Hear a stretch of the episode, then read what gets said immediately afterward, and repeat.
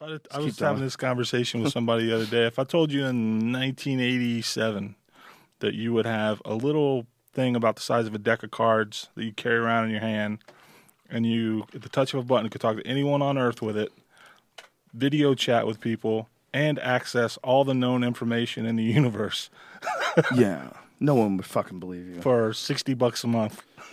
Yeah, it's ridiculous. And not only that, but it would also allow your government to track every move you make.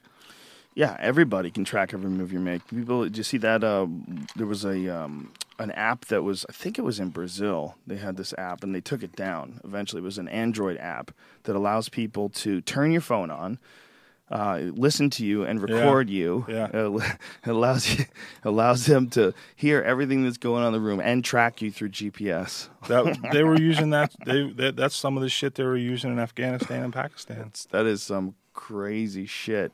Yeah, I it's mean, weird. yeah, I mean, it, if you think about it, I mean, the phone's got it all. Yeah. Bluetooth. Did did you have you ever followed any of the Stuxnet shit and the viruses that came out around that time? I can't think of the name of the other virus, but uh, it was had to be designed. They were saying CIA or Israel, one or the other. But one of the things that the virus would do is on a computer that was infected with it, it would search for any Bluetooth connections in the area. So if your phone had the Bluetooth on, it wasn't protected. If it could connect to that Bluetooth, it would connect to that phone. This is a computer with a virus on it. Would connect to a phone, download the address book, all the contacts, all that shit, and then upload it to a, a, a cache site basically, where then they could come and get it. And then it would also wait for instructions. Wow. Yeah. Sick. I mean, this, it's not science fiction, bro. I mean, this shit. That's incredible. This shit happens. It's it's real.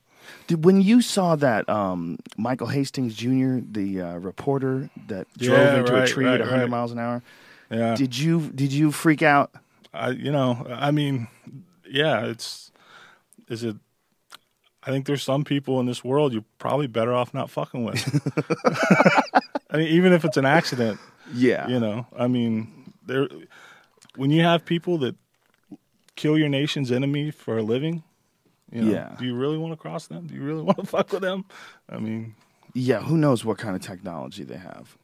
If they can do that with a phone with a virus that was engineered either by you know some super intelligent dudes from whatever country, if Yeah. they can do that, what what else can they do that we can't do? That's I think that's where this reoccurring dream just kept coming from. That I'm so fucking stupid. I know I'm so fucking stupid. Like in comparison to all these people that can make these laptops and make these phones and figure out these viruses, I, I am so uh, removed from the ability to do that. But you know what? The to me the thing is, yeah, okay, but a lot of race car drivers don't know how to build a car either. It's true. And, yeah. And to me, that's one of the things. The biggest thing with like what I do. I mean, the way I make my living now, and I started with photography. Before digital, if it wasn't for digital cameras, I would have never picked up a camera. If I would have had to pick up a camera and then go take some goddamn film and have it developed and Yeah. do all this bullshit, and you know, every time you made a bad shot, it cost you a quarter. I mean, there's no fucking way I would have stuck with it. But because of the tools, this is a perfect example of it. You know what I mean? Look at what you've created out of shit you buy off the shelf. You know, it's a toolkit that allows people out there to create things. And we've seen that now with, you know, film, anything, you name it. The bar to entry is no longer technical. right. You know, 40 years ago, if you wanted to make a film, you were fucked if you didn't have a bunch of money because it cost that much money to, to do anything. Now, you know, so t- to me, the guy who makes it, yeah, he's a fucking genius.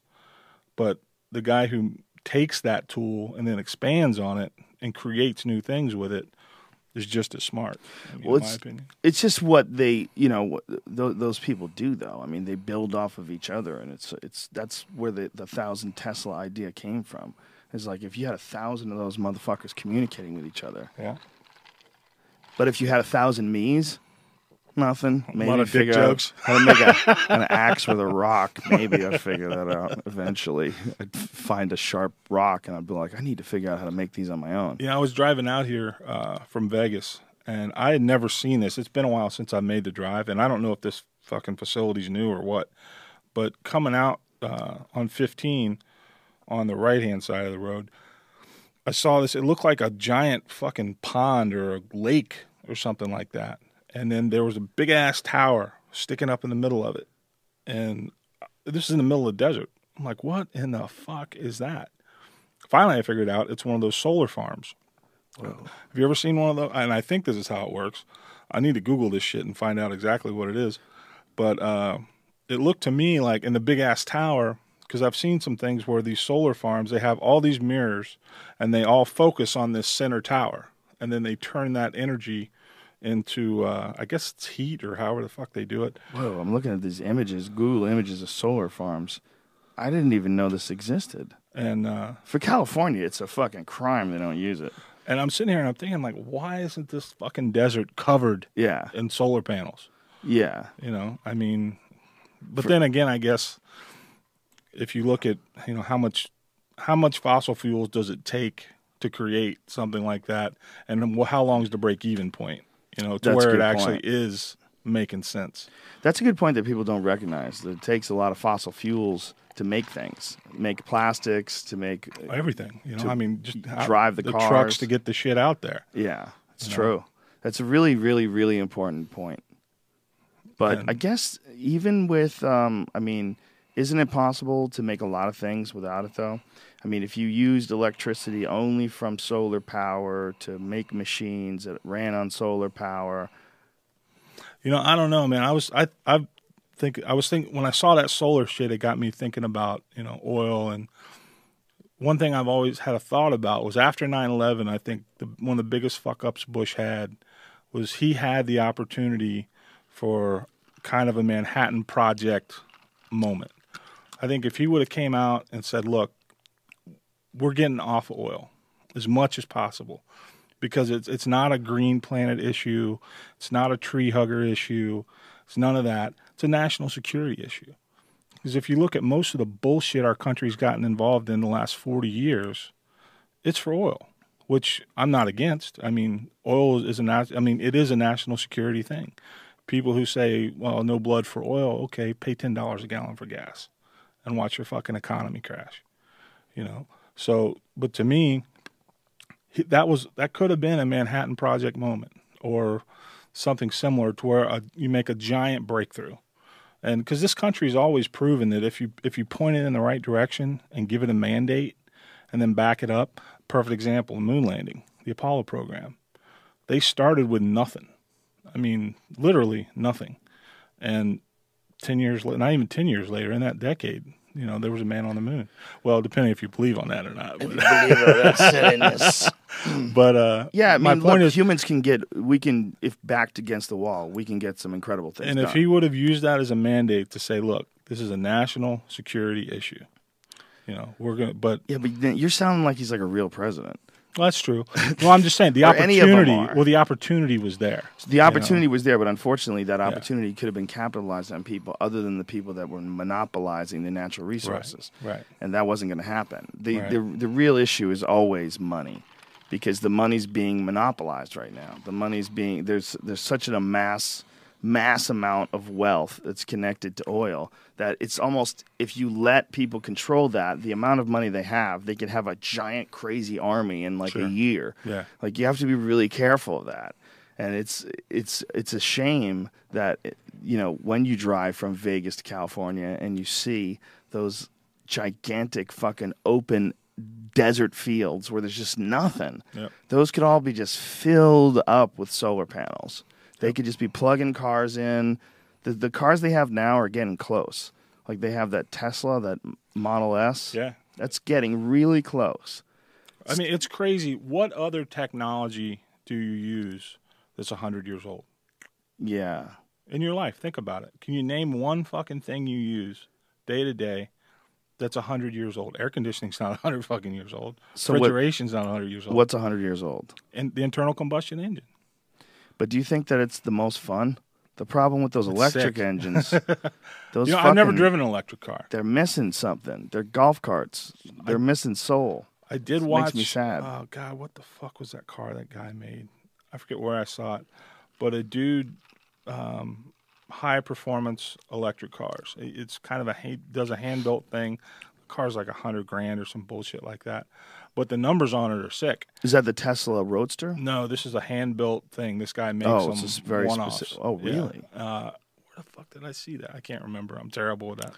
But anyway, um, the numbers on it are crazy, and it's just like the torque. There's no lag. There's no nothing. It's Yeah. instant. You know, everything's electric. It's better. Yeah. So it's That's just what's sad. yeah. It's it can be better, but he he was actually running eighth mile drags with it, Wow. and uh, it was pretty slick. They're very fast. yeah, I mean, there's, I don't know. It's it, you wonder. I mean, it's got to go there. I mean, right? Well, it seems like it's going there, but it tried to go there before. Did you ever see that um, documentary, Who Killed the Electric yeah. Car? Yeah. I think there's got to be something better than what we're doing. It's this b- burning shit, and, you know, that's how you get things done. It seems like really stupid at this point. But But, you- so does this nuclear thing. That seems like a really stupid idea, too. You know, I'm not educated enough on the nuclear thing. I, I- I hear both arguments, but if you look at, you know, it takes. It's kind of like the old joke that you know you can build a thousand bridges but suck one dick. They don't remember you as a bridge builder. it's Well, like you can build a thousand nuclear plants but have one Fukushima. But And- the problem is, there's been a few. There's Three Mile Island. There's the Fukushima, and is it Four Mile Island or Three Mile Island? Four, three, three, Three Mile Island. Yeah, I, said- I said four on the podcast. Four. Apologies, apologies, ladies and gentlemen. Um, Fukushima. Uh, those are two, uh, and um, uh, Chernobyl. That's three. So there's three spots on yeah, Earth. but you can't really count Russia. You, Russian nuclear plants are just a bad fucking idea all the way around. I think everybody's nuclear plant's a bad idea. Yeah, but I mean, My- Russians, come on, man. but my point was that you you're dealing with less than hundred years of use, Sure. and you already have three spots that are completely ruined right, forever, Right, right. Yeah, Forever. Yeah, like longer than people have, have ever been alive. Right. You know, the, what you go back hundred thousand years ago. What did that dude look like? Two hundred thousand years ago. Was that even a person? Right. You know, if you ran into that thing, running around naked, eating fucking squirrels with his face, that's barely a person. And that's how long from there to now, where it's like that's like the Before half-life. anybody can go back and have a and, picnic. and you'll still get sick. Sure. You know, it's still not healthy. It's not like living near a fucking fresh spring. It's creepy, man. There's I haven't kept up with the Fukushima shit. I heard bad. that uh, there was now. I don't know about the radiation and all that shit, but they were saying that um, there's actually debris now washing up in Canada and on Yeah. the west coast and shit like that. it's radioactive. It's yeah. made its way all the way over here. Yeah, it's really weird. It's um, it's not just that they they it's there's an inevitable loss of this water that they're using to cool down the the reactor keeps getting into the ocean. It's getting into the ocean to the tune of like millions of gallons. So they send the water in to cool it and then pump it back in the Well, ocean. ca- it's not even that they pump it; it leaks out. There's a lot of leakage. They're trying to develop a, a system of holding it in place now. It involves drilling these giant holes deep, deep, deep into the ground, and then inserting this machine that would essentially permafrost the ground. And so there's like tubes, and you would freeze these tubes. So there's uh, these all these holes in the ground, and then a- around it you would place this machine that freezes the shit out of everything. So it's a giant containment wall, millions of gallons containment wall for keeping in this insane nuclear water waste. But the issue is, of course, you have to keep the power on to keep this machine on. Right. And the whole point with you guys fucked up was your power went off and then you couldn't cool the reactor down. So Right. you're doing another thing that's Same based shit. on power. right. When you've already been, it's already been shown that we have these ideas of what Mother Nature can or can't throw at us. And it's only based on a limited window of time that we've been measuring it, less than, you know, a few hundred years. Sure. And even, you know, 200 years ago, who the fuck knows what kind of shitbag equipment they were figuring out what the what speed the wind was when it was coming in. They didn't really know. So that's a blink of a fucking eye in terms of the, the world and how, how the weather changes. You know, the, the weather can shift radically, uh, and there it can do some really crazy shit. Yeah. So for you to count on you being able to keep the power on is just ridiculous. You count on being able to turn it back on. Yes, I'm sure you'll probably be able to turn it back on. But count on keeping it on. Right. And if you don't keep it on, what happens? It thaws out, and all the fucking nuclear water, a trillion gallons, goes flooding into the fucking ocean. Yeah, that's a pretty big uh, risk when you're. It's a big bet. It's weird. It's just weird. It's weird that we're it's boiled down to that. It's like how did this this seems like a chess game that someone treated like checkers. Right. It's like they think can we make it? Let's fucking do it. Can we do a nuclear power plant? Let's do it. Let's just make it. Right. Hey, we can do it. What happens if power goes out? Figure this oh, shit out. dude, but don't know worry what? about I mean, that. that's human nature, man. We've Yeah. been doing that shit for you know since we came out of the cave. Yeah, but this is one of the most dangerous examples of it. The idea that you could just completely poison the environment to the point of like if you were an Look, you know, alien, you- DDT, it would look like venom. DDT. Yeah. I mean, fucking cigarettes. Sure, I mean, sure. tobacco. I mean, how many millions of people has that killed over the years? Yeah. You know, and it's just it, it, humans aren't the brightest fucking sharpest knife in the drawer when it comes to shit like that. How much better are those e-cigarettes? How much better are No those clue. things? I don't know. I, I I don't know anything about. I've never smoked, and I don't. Uh, I I don't know anything about that stuff. It's one of the more dirty aspects of politics is that you'll never see a politician talk about cigarettes. Too much money, man. Too much cash. Too Isn't many that taxes. amazing? Isn't that amazing though? I mean, what a weird commitment to something that poisons people. But think about if you're a politician, or, or if that's if you're in the business of government. Here's an item that, no matter, whenever you get into a tough spot, you just fucking pass a sin tax. You know, cigarettes and booze.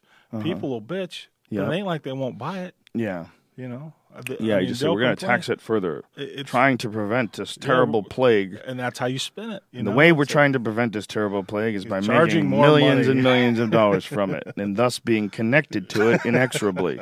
right. Yeah, they don't ever let go of money. Once they figure out a way to make money from something, they just keep the law the same. It's very difficult to create laws that stop politicians from making as much money, Yep. to cut their money back in certain situations like this. You know, this idea that that's the will of the people, it's so fucking stupid. It's a creepy fucking organization we have. It's uh I I don't know, man. It's I like the idea that our country started out with that, you know, when you went to government, it was service. It wasn't a full time. It wasn't meant to be a full time position. Yeah. We weren't meant to have senators with forty fucking years seniority in the Senate. yeah. You know, it was meant that you went, you did your service, you represented your district or your your local area, and you know, then you went home. And the next guy went Yeah. and we've turned into like basically any other long-standing country with a ruling class. And, Yeah. and they put R's and D's in front of their names to give somebody something to hang on to to vote for, but it's all the same shit. Not only that, they absolutely provably force out the other parties. Absolutely provably make it much more difficult for them to be involved in debates. If you look at the coverage of anybody that's outside of the st- standard two choices, the coverage from they learned from Ross Perot. Tell you what, Yeah. Ross Perot Yeah, threw a remember that. fucking billion dollar monkey wrench into their fucking plans. Yeah, he did. Folks who were young and full of life, you don't remember Ross Perot. Ross Perot cost George Bush a second term. Yeah, Ross Perot was a bad motherfucker. That's why Clinton won. He came around, Ross Perot came around, and all of a sudden there was this billionaire dude explaining how the government works, explaining the federal debt, explaining the, the, the federal bank, explaining taxes. And you're like, wait, what the fuck is going on? He took Buying out. time on, buying on time on network TV. television. That's what's so gangster about him because he was before the internet. This was not going on when everybody was online. This was like early 90s. Yeah. You know, what was I it? remember What it. year was it that Clinton got The on? election was 92, right? yeah. Yeah, 92. Yeah, man. I remember my friend John was like helping with his campaign. He never helped with anybody's campaign. He's like, this motherfucker's going to get rid of all the crooks. He was so excited about him. Yeah. People were excited about Ross Perot was like the original Ron Paul. Right. But Ross Perot was way more gangster because he had all that cash. Yeah, the money. And he had a way of talking, see? Yeah. Here's the problem. The Crazy old bald headed fuck from down in Yeah. Texas can tell shit how it was. Yeah, yeah. That was a real interesting thing. So from there, they changed the Commission for Presidential Debates, or whatever they call it, which is a privately funded institution. Mm-hmm. you know, this corporations back it. It's not. It's not like it's a, a government program, so they can decide who gets to debate, who doesn't. There's old Ross. What's crazy, situation because we have a process in Washington where after you've served for a while, you cash in, become a foreign lobbyist, make $30,000 a month, then take a leave, work on presidential campaigns, make sure you got good contacts, and then go back out. Now, if you just want to get down to brass tacks, first thing you ought to do is get all these folks who've got these one-way trade agreements that we've negotiated over the years and say, fellas, we'll take the same deal we gave you. And they'll gridlock right at that point because, for example, we've got international competitors who simply could not unload their cars off the ships if they had to comply. You see, if it was a two-way street, just couldn't do it. We have got to stop sending jobs overseas. It's probably a good thing he didn't win, though. people, Really? Otherwise, we'd be occupying China right now. If you're think so? $14 an hour for factory workers, and you can move your factory south of the border, pay a dollar an hour for labor, hire a young 25, that's assume you've been in business for a long time, you've got a mature workforce. Pay a dollar an hour for your labor, have no health care, that's the most expensive single element making a car, have no environmental controls, no pollution controls, and no retirement, and you don't care about anything but making money, there will be a giant sucking sound going south. So we, if, if the people send me to Washington, the first thing I'll do is study that 2,000-page agreement and make Bill's sure a looking at the chick in the second row. I, one last point here. I've called, I decided I was dumb and didn't understand it, so I called the who's who of the folks who've been around it. And I said, why won't everybody go south? They said, we'll be disruptive. I said, for how long? I finally got them up for 12 to 15 years. And I said, well, how does it stop being disruptive? And that is when their jobs come up from a dollar an hour to $6 an hour and ours go down to $6 an hour, then it's leveled again. But in the meantime, you've wrecked the country with these kinds of deals. Holy You've shit. got to cut it out. Thank you, Mr. Perot. Holy shit. Ross Perot was calling shit in 1992. He was a gangster. I mean, he, How correct was that, though? what's funny is he was just talking about the auto industry. I spent 10 years in the auto industry. I worked for Ford Motor Company for almost a decade. And uh, I took a buyout. And they our plant actually closed a few years ago, the plant that I worked at in Indianapolis. But that industry is not the same. And it's gone and people and yeah there's a lot of shit with the union and you know you can argue both sides of that and it's like most things there's you know somewhere in the middle is the truth.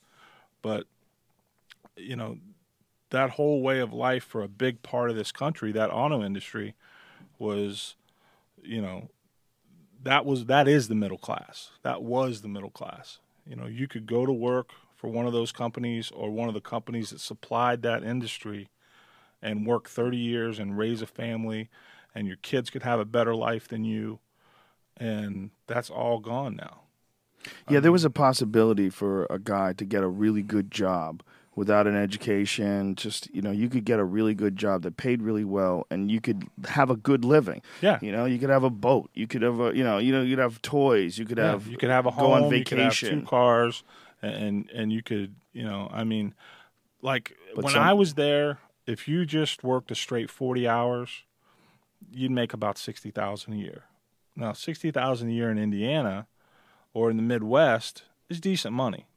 If you worked overtime you could get up 80 to 100 grand. But uh, you could if you worked your ass off 712s all the overtime you could get you could top out about 120 but that's literally living your life in the plant seven seven days a week 12 hours a day.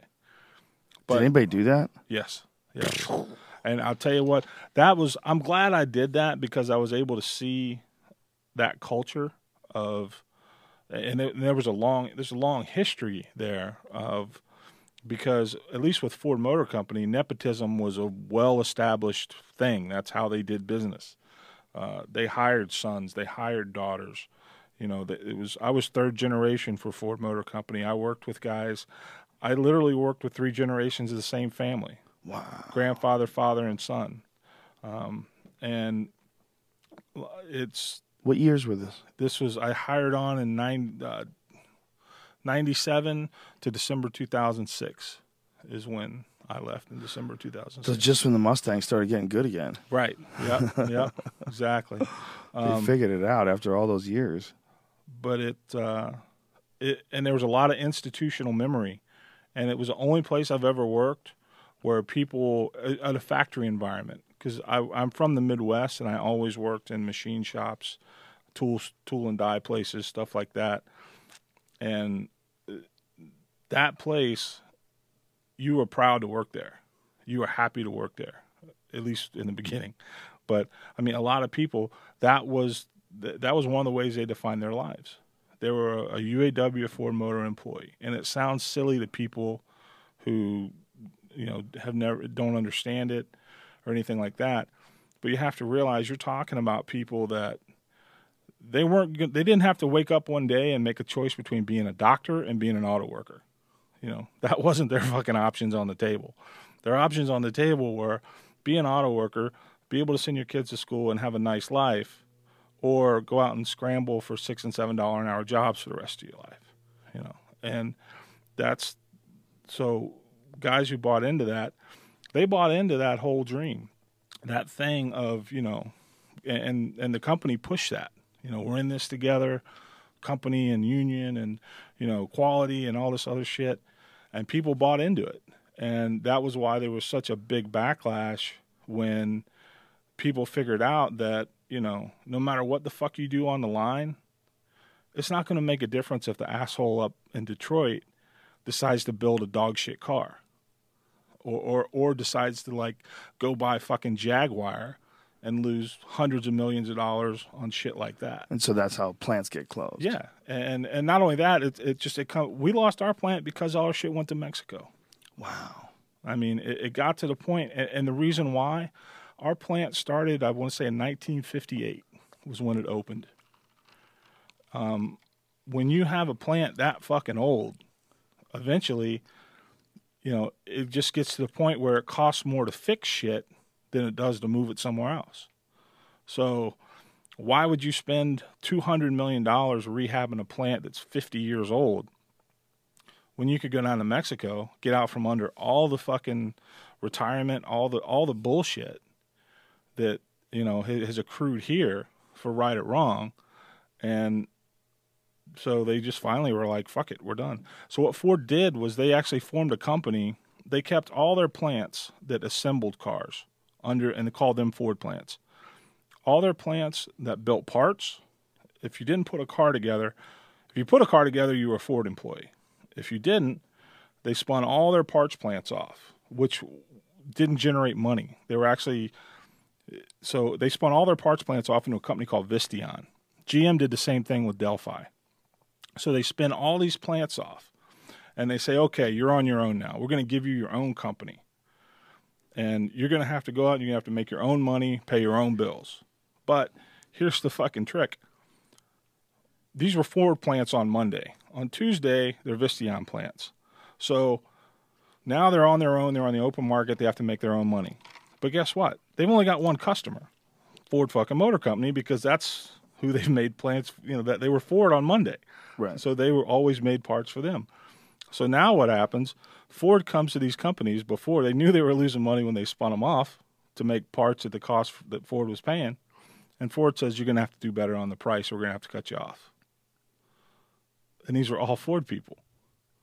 And so what happens is now they start cutting. And it just, it was, an, you know, it was a long way for them to close a bunch of plants. GM went through the same thing. And And that's how they justify the moves to Mexico? yeah, it, it's, it's, you know, it was, Why did the car suck? you know, the cars, I think a lot of it had to do. When I was there, the cars were dog shit in the 80s. You know, my what I- happened? it's well, quality. I mean, it was Japan brought in the quality aspect of it. Right. And, you know, the old saying, don't ever buy a car assembled on a Friday. You know, you ever hear that? Yeah, Shit yeah, like yeah. that. You know, that was Detroit. That was America. That was the American auto industry in the 70s and 80s. And then They were just fat, living high on the hog. I mean, they were just you know there was you'd, you'd hear stories about these guys. They used to have show up no show jobs, to where at one time our plant had like five thousand employees there. When I worked there, we had like twenty two hundred, and we were doing more work than the guys did in you know the eighties with five thousand. But they would have guys. They would have they called them break off jobs. So say you're working a ten hour shift, you would go in. You would go in and work two hours and then you'd break off. And the other guy would come in and he would work two hours and he'd break off and you do that. So, because what it was is each job had a set rate. So, but the thing is, they I'm said not understanding you. What do you mean by break off? Like, you okay. Say So you, say you're on a line, okay, Right. and you've got to take this fucking cup mm-hmm. and put it here, pour some shit in it, and then put it there. Well, what they would do is they would say that's a two man job. So one guy would take this cup and he would set it here. The other guy would pour some shit and then move it here. Now eight hours a day. Well, one guy can do that. So Right. for eight hours, you got two men on this job. I would tell this guy go get lost for two hours, and then I would do both jobs. And then he comes And back. he'd come back, and then he would do both. Jobs. and so that's how you do the eight hours. You actually only work yeah, four. exactly. Two shifts. Yeah. And, Wow. And those were called break-off jobs, and the plant was rife with them. That's interesting. And then they went through and they killed all that shit, which they're supposed to. So You know, a guy could bad. like go to the gym, have Well, it got it got so fucking bad. Guys were only doing a day on, a day off. They would come in, run their card to show they were there, and then jet. And then you know, one guy would work Monday, one guy would work Tuesday, one guy would work Wednesday. so you can understand in some ways. Oh, it's brutal. need to Yeah, get it- rid it- of American labor. Right. It- So well, at- at- that at that point, when it gets that bad, yeah, there has to be a correction. And I also lived in Kentucky, and I saw when Toyota came in there You before know I worked for spots. Ford. No, before I worked for Ford, when I was a kid, I went to college in Kentucky, Oh. and in the summers I worked for a Toyota parts plant down there. So I saw that side of the auto industry before I ever saw the big money Uh-huh. union side. Right. And the way that worked was equally as fucked up, but on the other end of the scale. What they would do is they would hire temp workers, okay, and they would go in and you would do, you know, assembly work or whatever the fuck it was, and they would dangle this idea of a full time job in front of you. Now, this is in southeastern Kentucky, where if you could make $15 an hour in 1993, you could live, you could own a house. I mean, because the the shit, I mean, forty thousand dollars a year there is a great wage because there's nothing. I Right. mean, it's Walmart or nothing, or you you you know you sell weed, that's it. And but what they would do is they would hire these temps in, say, look, you got a ninety day probation period, you can work. If we like you, we'll hire you. You get benefits. You get all this bullshit. Problem is, and they hired you through a temp agency. Problem is, they never fucking hired anybody. They'd work you for 89 days and then say, We don't need you tomorrow. Send you home and bring another guy in. So they never hired anybody. Oh wow. They just kept their employee filled with temps. Yeah. And, and then, you know, they would find there certain positions where they needed, you know, supervisors, quality guys, shit like that, skilled positions, and they would hire those people full time. But grunts on the line and shit like that, I mean, you were cannon fodder. It's Which- it's really interesting because there's like a cause and effect. There's uh, there you know there's uh, things were out of control, Mm-hmm. but the the counter effect of that is to just not have it up here at all. Yeah. which is really interesting. It's and I don't know where it's to me what it is is it's it's basically it's just we were losing the middle class. We've lost it and I can see both arguments for that. You know, it's I'm kind of a guy like now what I do, I go work in casinos and I have to work with unions and it makes me want to pull my fucking hair out. It's the most brutal shit in the world. Did you see the culinary union is in front of the Tropicana screaming at people? Right. See yeah. that video? I put it up on YouTube today. Dana Yeah. Dana White uh, uh, let me know about it. This culinary union has been trying to keep the UFC out of New York. New York's the last state, last holdout, Mm-hmm. and it's all because of the culinary union. Culinary union is spending a shitload of money trying to the because of the UFC. station casinos here, right? Yes, because the same company that owns the UFC owns station casinos, and they're non-union, and then their employees voted for them to be non-union, allegedly, Right. According to the Well, yeah, I information mean- that I've read. Yeah. I should say I shouldn't say allegedly. I should say to, to the best of my knowledge, they don't. They didn't want it to be union. They would have to pay union dues. If you Right. get paid well by your company, you don't have to. You know. No, yeah, there's so no use for it. they were like yelling at people while these people were going t- into this casino. They're telling people not to go in because the casino's not union. So they're being bullies. They're they're bullying people that are walking into the casino. That's just so it's so unfortunate because it used to be that unions were there to g- make sure that people have a good wage and protect your rights and make sure that you can you know you get a fair share of of your you know your effort that Right. helps build that business. It's a great idea, but like all great ideas, I think it's- sometimes they get contaminated with cunts. And that's the cunts and the fact that people found out that it's a way to make easy money. Well, the amount of money that they would win if they had station casinos turn union is uh, like in the millions and billions a year. Well, it's it's not even as much money. It's it is as much money, but as much as, as it is money, it's power. Mm-hmm. And Influence. yeah, and Yeah. and voting. I mean, it really is a national thing. I remember every time because I was always I mean, I'm if I had to put a label on myself, I'm I'm right. You know, I would I would lean conservative, I would lean to the right, but I don't identify with either party. But the union all every election would come up and they would say, "Look, you got to vote for you mm-hmm. know the Democrat no matter what because if not, these Republicans they're going to take your job, they're going to rape your children, you know, they're going to put your wife in the basement." And they were just and it, they were a single issue thing. And to me, you know, okay, yeah, if I vote for this, I vote for my job, but I'm also voting against almost everything else I believe in. So, eh, but if I, and if I don't go that way, then you're going to call me an asshole, and I'm supposedly a union brother. Mm. You know what I mean? But if I decide to go a different way, now I'm a prick. Well, that becomes a problem in almost any organization when you have very controlled. You, know, you have a controlled environment where it's not based on the opinion of the masses. You're you're supposed to go with the way that the, Right. the head of the snake wants to go. Exactly. It becomes a problem in every single organization. As soon as you there's some sort of a struggle, rules are set down, everything becomes defined. Now it's an ideology. Now you're part of a tribe. Right. And now it goes bad. Yeah. It's just we don't do good like that, man. And when we're it's us versus them, it's oh, almost always it turns out shitty. It's like you got to realize there's no them. It's you know we, you make everybody us. It's, Yeah. it's it is possible as a human yeah. race to make everybody us. It doesn't have to be an us versus them. It's just you have to find out the elements of society that are problematic and figure out how to fix them or root them out. But you know what? I think since time began, somewhere there was a fucking caveman standing on top of whatever the hill was. It had the best shade and the mm-hmm. cleanest water, and you know, and that's All day. And it's Yeah. just it, it's you look throughout the world. I mean, in America, we've been able to pretty it up, sand the edges off. You know, we make it look nice, and uh, but it's the same shit. It's exactly the same shit. When you see Obama decrying the use of chemical weapons, think about how many motherfuckers have died by drones. Right. It's like, come on, son, that's ridiculous. What you're doing is ridiculous. It's okay to use robots that shoot hellfire missiles from the sky, Right. but it's not okay to use chemicals.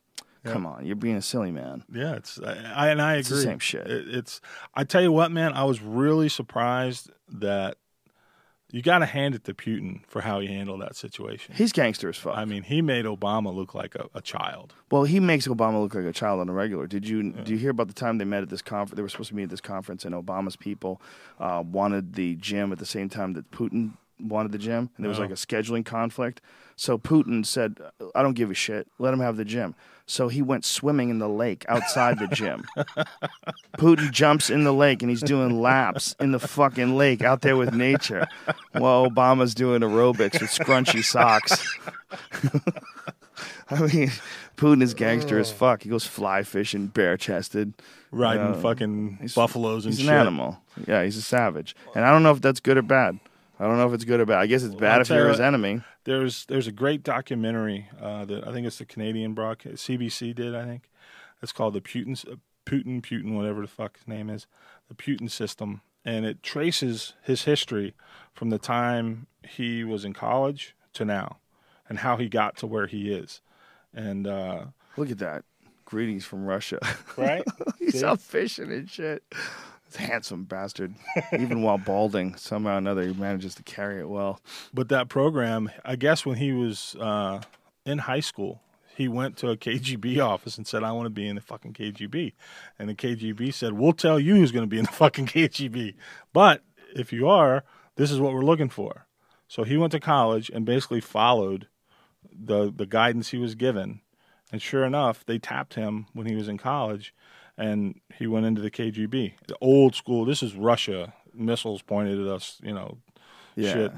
And uh but that's how he got his start.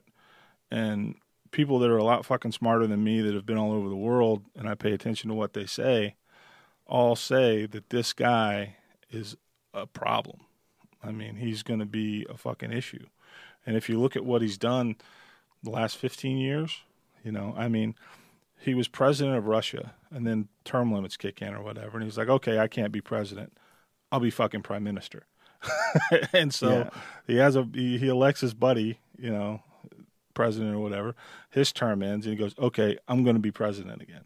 So I mean, this guy, he's just he's a he's a fucking gangster, and he needs to be respected. But there's I've noticed in the U.S. it's like there's there's this feeling that oh he's a cool guy. Yeah. You know he's just, you know he's not a cool guy. Well, there's a lot of confusion in the U.S. amongst uh, what I'll call progressive kids. Um, it's uh, young people that their heart is in the right place, and they are they they have some good ideas about the inequalities of the world, but they approach them in a very strange way. Like um, people in progressive people will c- consistently talk about Islamophobia and they will talk about how you know the, the, the restrictions on people's religious freedoms that are Muslim, uh, people uh, that are Islamic. That this is like a really horrendous piece of racism.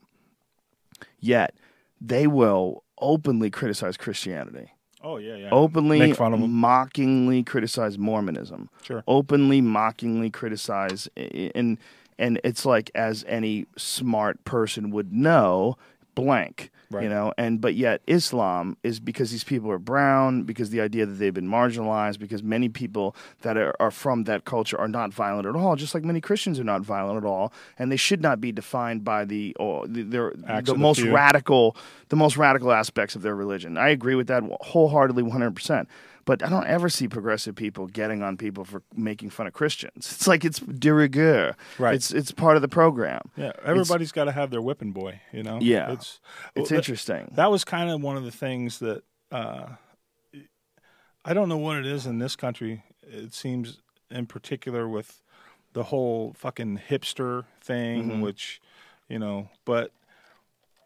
it seems like you know when I was, and I don't want to get into the I'm because I am getting to be an old motherfucker, but you know, it, to me when I was raised up, it was you know, you you were taught that it was okay to be proud of where you're from of where you grew up mm-hmm. and the struggles and, and you know you were taught fucking history.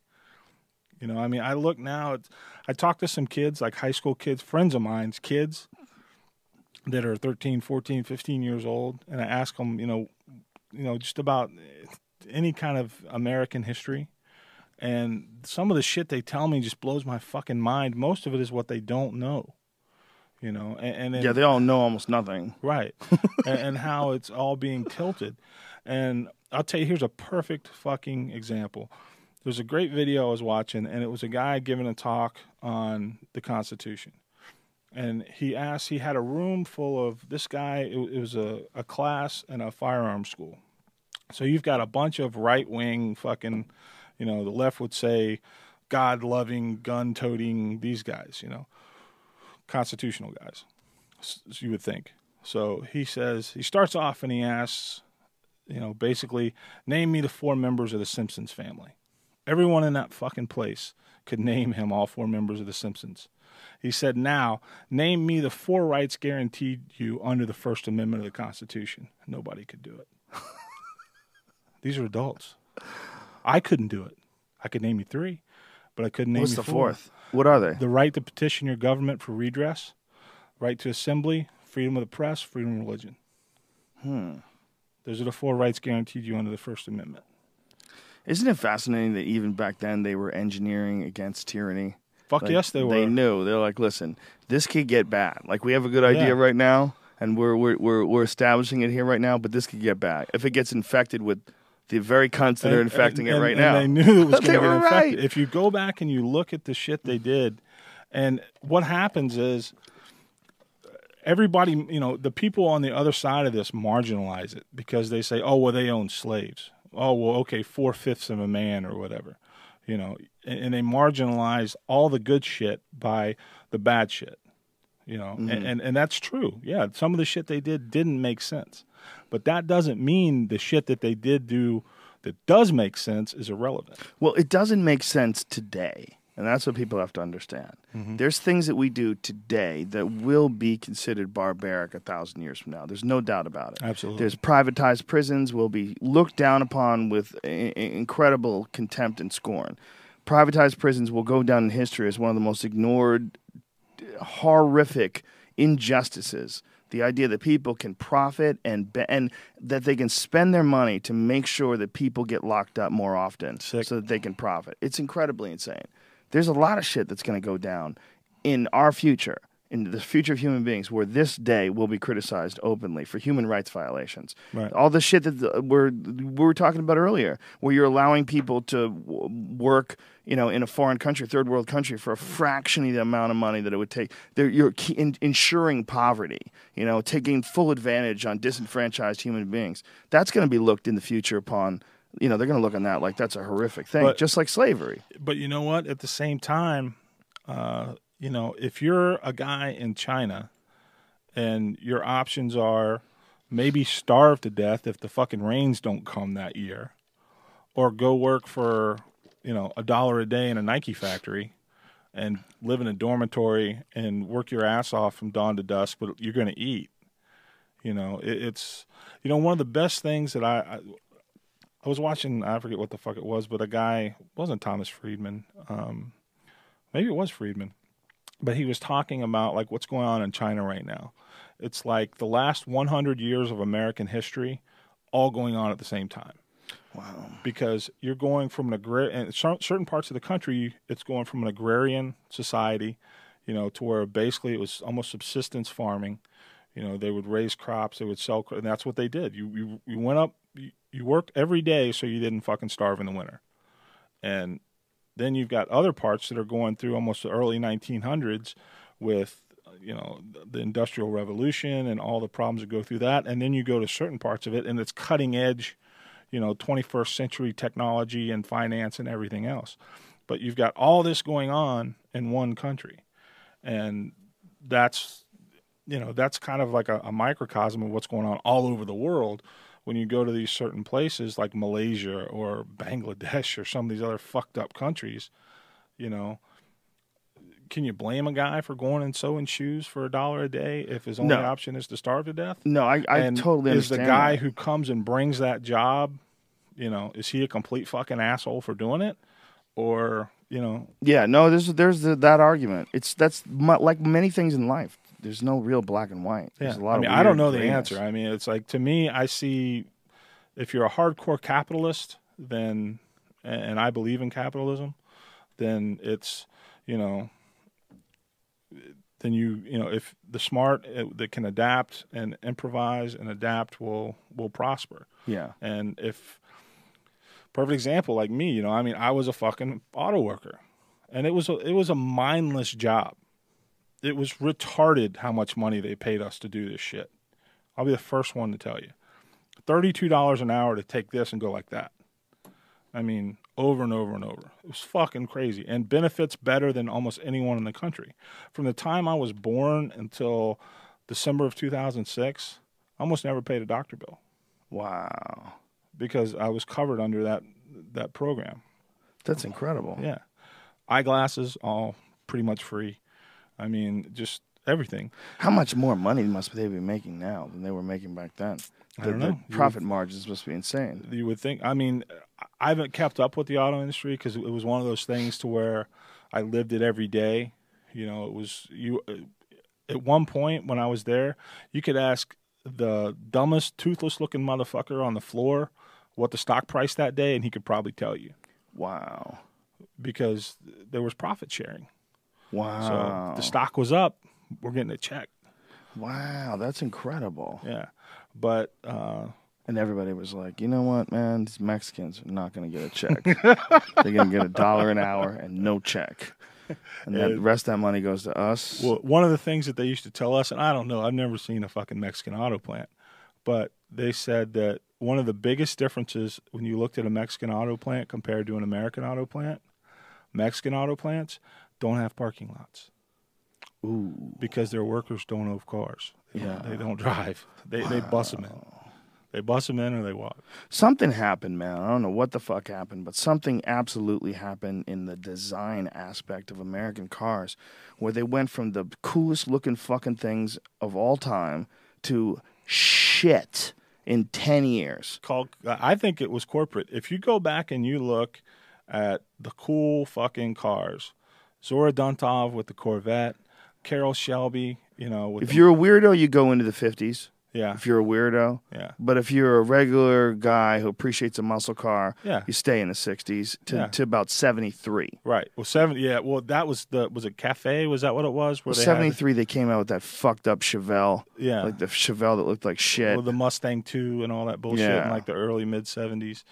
But uh, what that was insurance and gas. You know, it's when Right, they when they right. made them put in the. You couldn't have a car that got four miles to the gallon anymore. you know. Yeah, they the catalytic converters and un, switching to unleaded gasoline. That was all. That all uh, harmed the muscle cars. You know, I was thinking about it today about on the way over here. Um, you know, you hear all like now that you know government shut down all this shit, and people are saying, you know, the United States could default on the debt, and we could all end up fucked. And you hear all the gloom and doom scenarios. But I was thinking about it, and I thought, you know what, man, I rem- I'm old enough to remember gas lines. You know, I was a kid. I was a little kid, but I remember that. And I remember people talking about it. And just, you know, when everybody was out of work, Carter was president. You know, I was born in 73. So I remember when I'm, you know, like five, six years old, shit like that. But, you know, and it's not that bad yet. No, But the difference is with social media, everyone's so much more connected now. Because back then, you know, the only time you got your global fix was at 30 minutes at night between 5 and 5.30 or 6 o'clock when the news was on. And now you can't fucking get away from it. it must have been so easy to run the world back then. Right. Think about it. And they still they still got busted with that Oliver North thing, and that was oh, still on TV even back then, which is hard to believe because it, w- it must have been so easy to hide shit, and it still just blew up in their face. Well, I was reading. I'm reading a book right now called uh, "The Way of the Knife," and it's a book about how, basically, like we we're, we talking about the drone shit, and to where the it's kind of the CIA uh, boondoggles of the '60s, like they were trying to poison fucking Castro and all this other bullshit, and Congress basically called them on it. So I forget, was it Ford? I can't remember the president, but basically wrote the presidential order that says no fucking assassination. You know, you assholes can no one in the you can't assassinate another foreign official. It's illegal. No more. And that was to stop all the bullshit with the CIA. And because they were kind of running rogue there, not only with Castro but in other parts of the of the world. And uh, it goes on, and then the guy makes a pretty interesting, you know, progress of how we got from that to after September, you know, 9/11. It was like, okay, let's burn that motherfucker because now we're killing everybody, and so, and that's where we are today with this shit, to where, and what's crazy is a Bush. I was talking to a dude. Um, he was an instructor at a training class I was at, and uh, ex special forces guy, did like 20 years, one of the most intelligent dudes I've ever met. Been all over the world, done everything fucking twice. And we were talking about it. And he goes, You know, people bitch about Obama, about, you know, he's weak on this, weak on that. But when Bush was in office, they had like, I think 30 or 40 drone strikes in Pakistan. And then when Obama came in, hundreds. They were killing motherfuckers like it's free. and he's just like, you know, so uh, the guys that are on the ground doing this shit are like, fuck yeah, you know, and, and it's it's crazy though. There's a fucking target list. There's a list that if your fucking name is on it and you're in Pakistan, you're fucked. yeah, missiles are coming from the sky. Right, exactly. find out where you are. Missiles are coming from the sky, Yeah. and you ain't gonna make it. and and a lot of times, fucking Obama has to check off on that. Yeah, and the amount of people that get killed that you're supposed to kill versus the amount of people that accidentally get killed, boy, Yeah, is that a shocking number. yeah, but 98% the wrong people. is it? Is that? I mean, Yes. That's what I've read. I mean, obviously, I'm not out there fucking counting bodies. yeah. I'm not giving you the most accurate readings humanly possible. I'm getting it based on a bunch of different things that I've read online. But Yeah, I don't know. I mean, Accurate sources. I I could see that there's a lot of fuck ups, but I, it's in the 90s. I'm gonna guess that you know, I don't know, maybe, but I could definitely see six guys being in a car.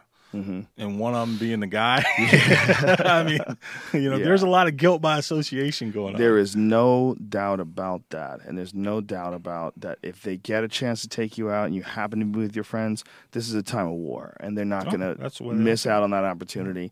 There's a certain amount of casualties that are factored into every war. And Sure. that's just a fact of life. And if you're a key target, that's a wrap, son. We have this new thing. It's called a drone. It shoots Hellfire missiles. Yep. Hello.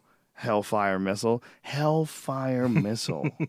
you gangster motherfuckers. that was one of the things that they were talking about in this book and uh, about how they were able you know pakistan's been playing the united states since this shit began because i mean the taliban was created by fucking pakistan I thought the Taliban came out of the Mujahideen. no the taliban was cre- basically created and ran by the isi Did Al Qaeda come out of the Mujahideen? yes Uh, Okay. yeah i mean, And the Taliban is a branch of Al Qaeda, right? No, the Taliban Taliban was set up basically by Pakistan to after after Russia pulled out of Afghanistan. Mm-hmm. There's fucking nobody to run it. It's warlords, and you know Wild West. The ISI, the Pakistani intelligence service, put together and backed this group that call themselves the Taliban, basically fundamentalist guys. Helped them gain power, consolidate power in Afghanistan. The reason was the biggest thing Pakistan doesn't give a fuck about Afghanistan, about anything. The only thing they give a shit about is India. Yeah. Pakistan is scared to fucking death of India. And if we see a nuclear war in our time, it will probably be between India and Pakistan, is my bet. But so what they didn't want, if you look at a map, where the fuck is Afghanistan? India's here, Afghanistan's on the back door of Pakistan. So what Pakistan doesn't want, what they can't afford, is to have an Indian client state and have India on two borders. So the Taliban was their way around that. The Taliban ran, controlled Afghanistan. They didn't run it because there's parts of that fucking country that you can't run. But so that was what the the Taliban was basically their strongman that they put in. Well, they fucked up when Bin Laden came in and they sheltered him and did all this shit, and they pissed off America. So now here comes America in October of 2001, you know, and just raises holy hell, goes up, gets a Northern Alliance, pushes them out. Well, during all this shit was going on, Pakistan's flying fucking Taliban leaders out before they can get captured by the U.S. The whole time they're telling the U.S., "Oh yeah, go get this guy, go get that guy." So Pakistan has always given up the AQ guys. I mean, The conspiracy theory side is that the government allowed those people to leave. no, that's absolutely. sp- I don't think it's a conspiracy theory. I think it's kind of everybody I know. I mean, That they that I've knew that those to- guys, and that this is all a part of their relationship with the yeah. Middle East. Well, they they want you know Pakistan is not. They'll give up the foreign fighters. You know the assholes that are coming in, the Al Qaeda guys, stuff like that. I mean, they've proven that they've captured Al Qaeda guys and turned them over to the U.S. I mean, they have a history of that. They have a history of throwing the U.S. a bone because they know they can't just go. It's going to be one or the other. Well, I think that there's a lot of profit in war, yes. especially if it stays active. Yeah. And I think the idea of completely resolving all the issues that you have and ending the war is not very profitable. And that's a fact. There's look, one of the most profitable things ever in the history of humanity is the drug war. Fuck. The drug war does not have an ending. There's no sick. there's no resolution. It's never going to happen. You're never going to stop people, especially with the hypocritical hypocritical attitude that we have as a culture where we allow certain drugs. Yeah. And often those drugs are the more dangerous ones. We allow those to be legal. But the the the more peaceful, enlightening, opening drugs that allow you to step outside of your normal predetermined patterns of behavior and sort of look at the world for what it really is those are the ones that are illegal. It's a clear sign of a society repressed. And I- when a society's repressed, it fucking revolts. It, it has a, a freak out. to me, I think it all comes down. I don't give a fuck whatever the substance or item, whatever it is that the government says you can't have. It, it's it's about you know like I'm a gun guy, so that's my issue. You know, gun control is not about guns; it's about control. It's the same. Jamie, we get some more eyes? It's the same shit with drugs. Yeah. And what's crazy to me, what blows my fucking mind. Perfect example, okay? I'm I'm driving today from Vegas. All right. There's this arbitrary fucking line in the desert between Nevada and California. Okay. Now in Nevada, I have a concealed carry permit. I can carry a gun legally. Exercise my Second Amendment right. It's bullshit that I have to pay money and go through a class and s- to jump through these hoops to exercise this right in the first place, but I can exercise it if I play their game. Now, if I'm standing on this side of the line, I'm 100% fucking legal. If I step over this line, I'm going to jail for for the same shit. Now it's the same way with drugs. If you got a bag of weed in California and you've got, you know, the right card from the right doctor, you're straight. Yeah, but, But- if you go to Texas with that shit, They will hang you. they will fuck you up. You are you are you in favor of any laws as far as like regulation of who gets firearms? I think we've got plenty, man. I we got it- plenty? well, if you, But you you are in favor of like background checks and shit like that. yeah, for, yeah. I mean, I, it's. I should say, yeah. I mean, I don't. I think so. You're such a gun nut. No, I no. should say yeah. Most people right home like all the liberal freaks Well, no, right now. What, what I'm no here's the Peace Love sixty nine on Twitter.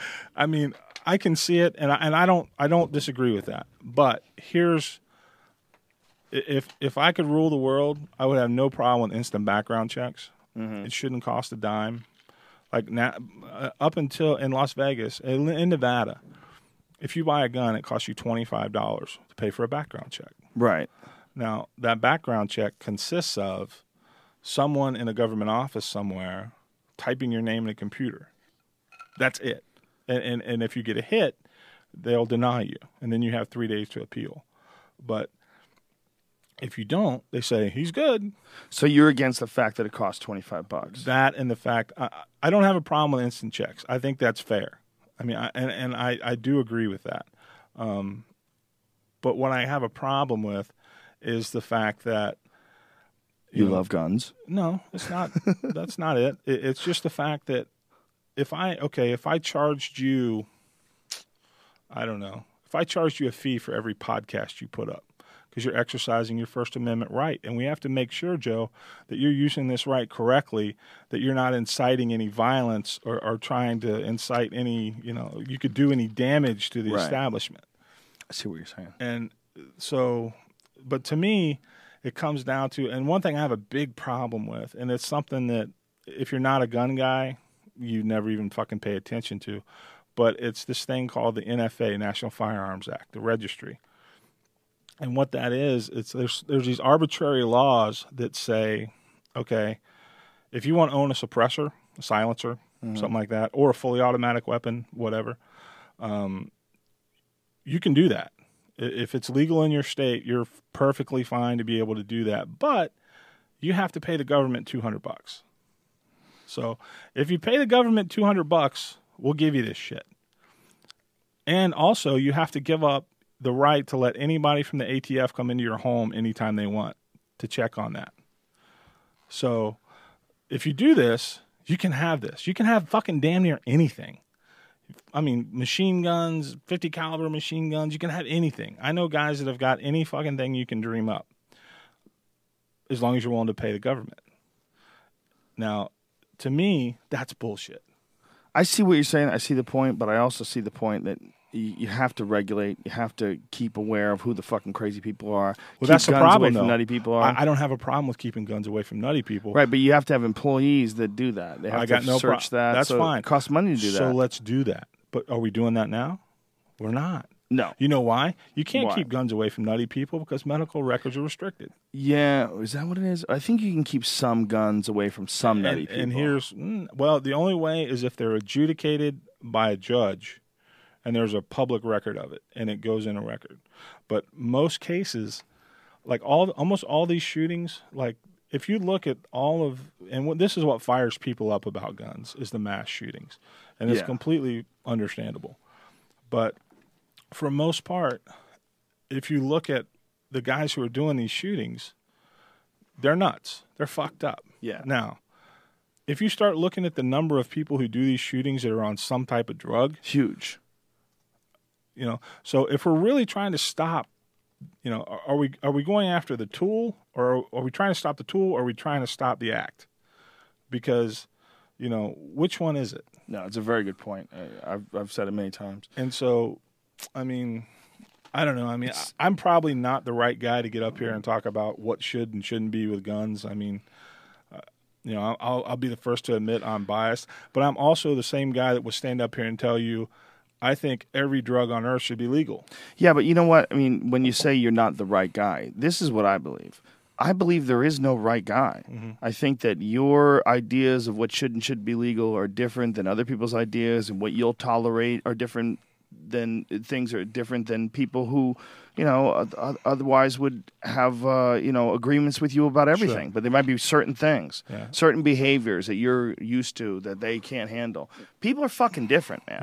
You know, I don't think there's any right or wrong, but I think the real issue is a guy like you, who's not a bad guy, who is uh, a gun enthusiast, also realizes he's aware that there's a lot of fucking bad things in the world, and I would rather be protected than not be protected. Very simply. Well, my and therein lies probably my, you know, That's your number one beef. my my thing is, I do not expect the government to protect me. Yes. It's not their job. It, it, it's you can't if the if, if if you get robbed, raped, beaten, or killed, your family or you cannot sue the police because they didn't protect you. It's not the police's job. It's not the state's job to protect you as an individual. You can't sue the cops if you get beat up, if you get attacked, if you get shot, because they weren't there to protect you. Eh, You cannot do that because that is that's not their job. So to me, I'm fine with that. I got no problem with that. I don't expect it. So if that's the case, don't restrict me from my ability to take care of myself and my family. And uh, you know, don't restrict me from having the tools to do that. And be that whatever that tool could be.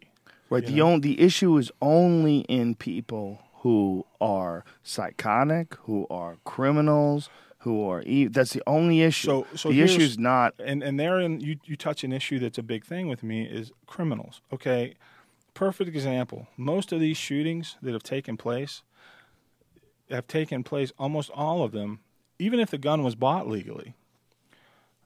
You know, the guns were banned in that uh, theater in Colorado. You know, the military, the shooting that just took place at the Navy Yard, gun-free zone. You know, li- you know, um, Newtown, a school.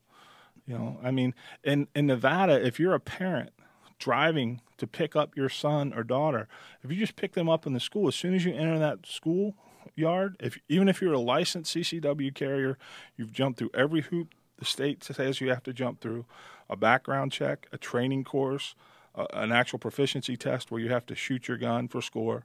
If you do all those actions, but yet you drive onto the school grounds to pick up your child, you never get out of your car. If you have the gun on you or in your car, you're a criminal. You you cannot bring a gun onto that school's premises. You can't even have it in your car when you pick up your kid.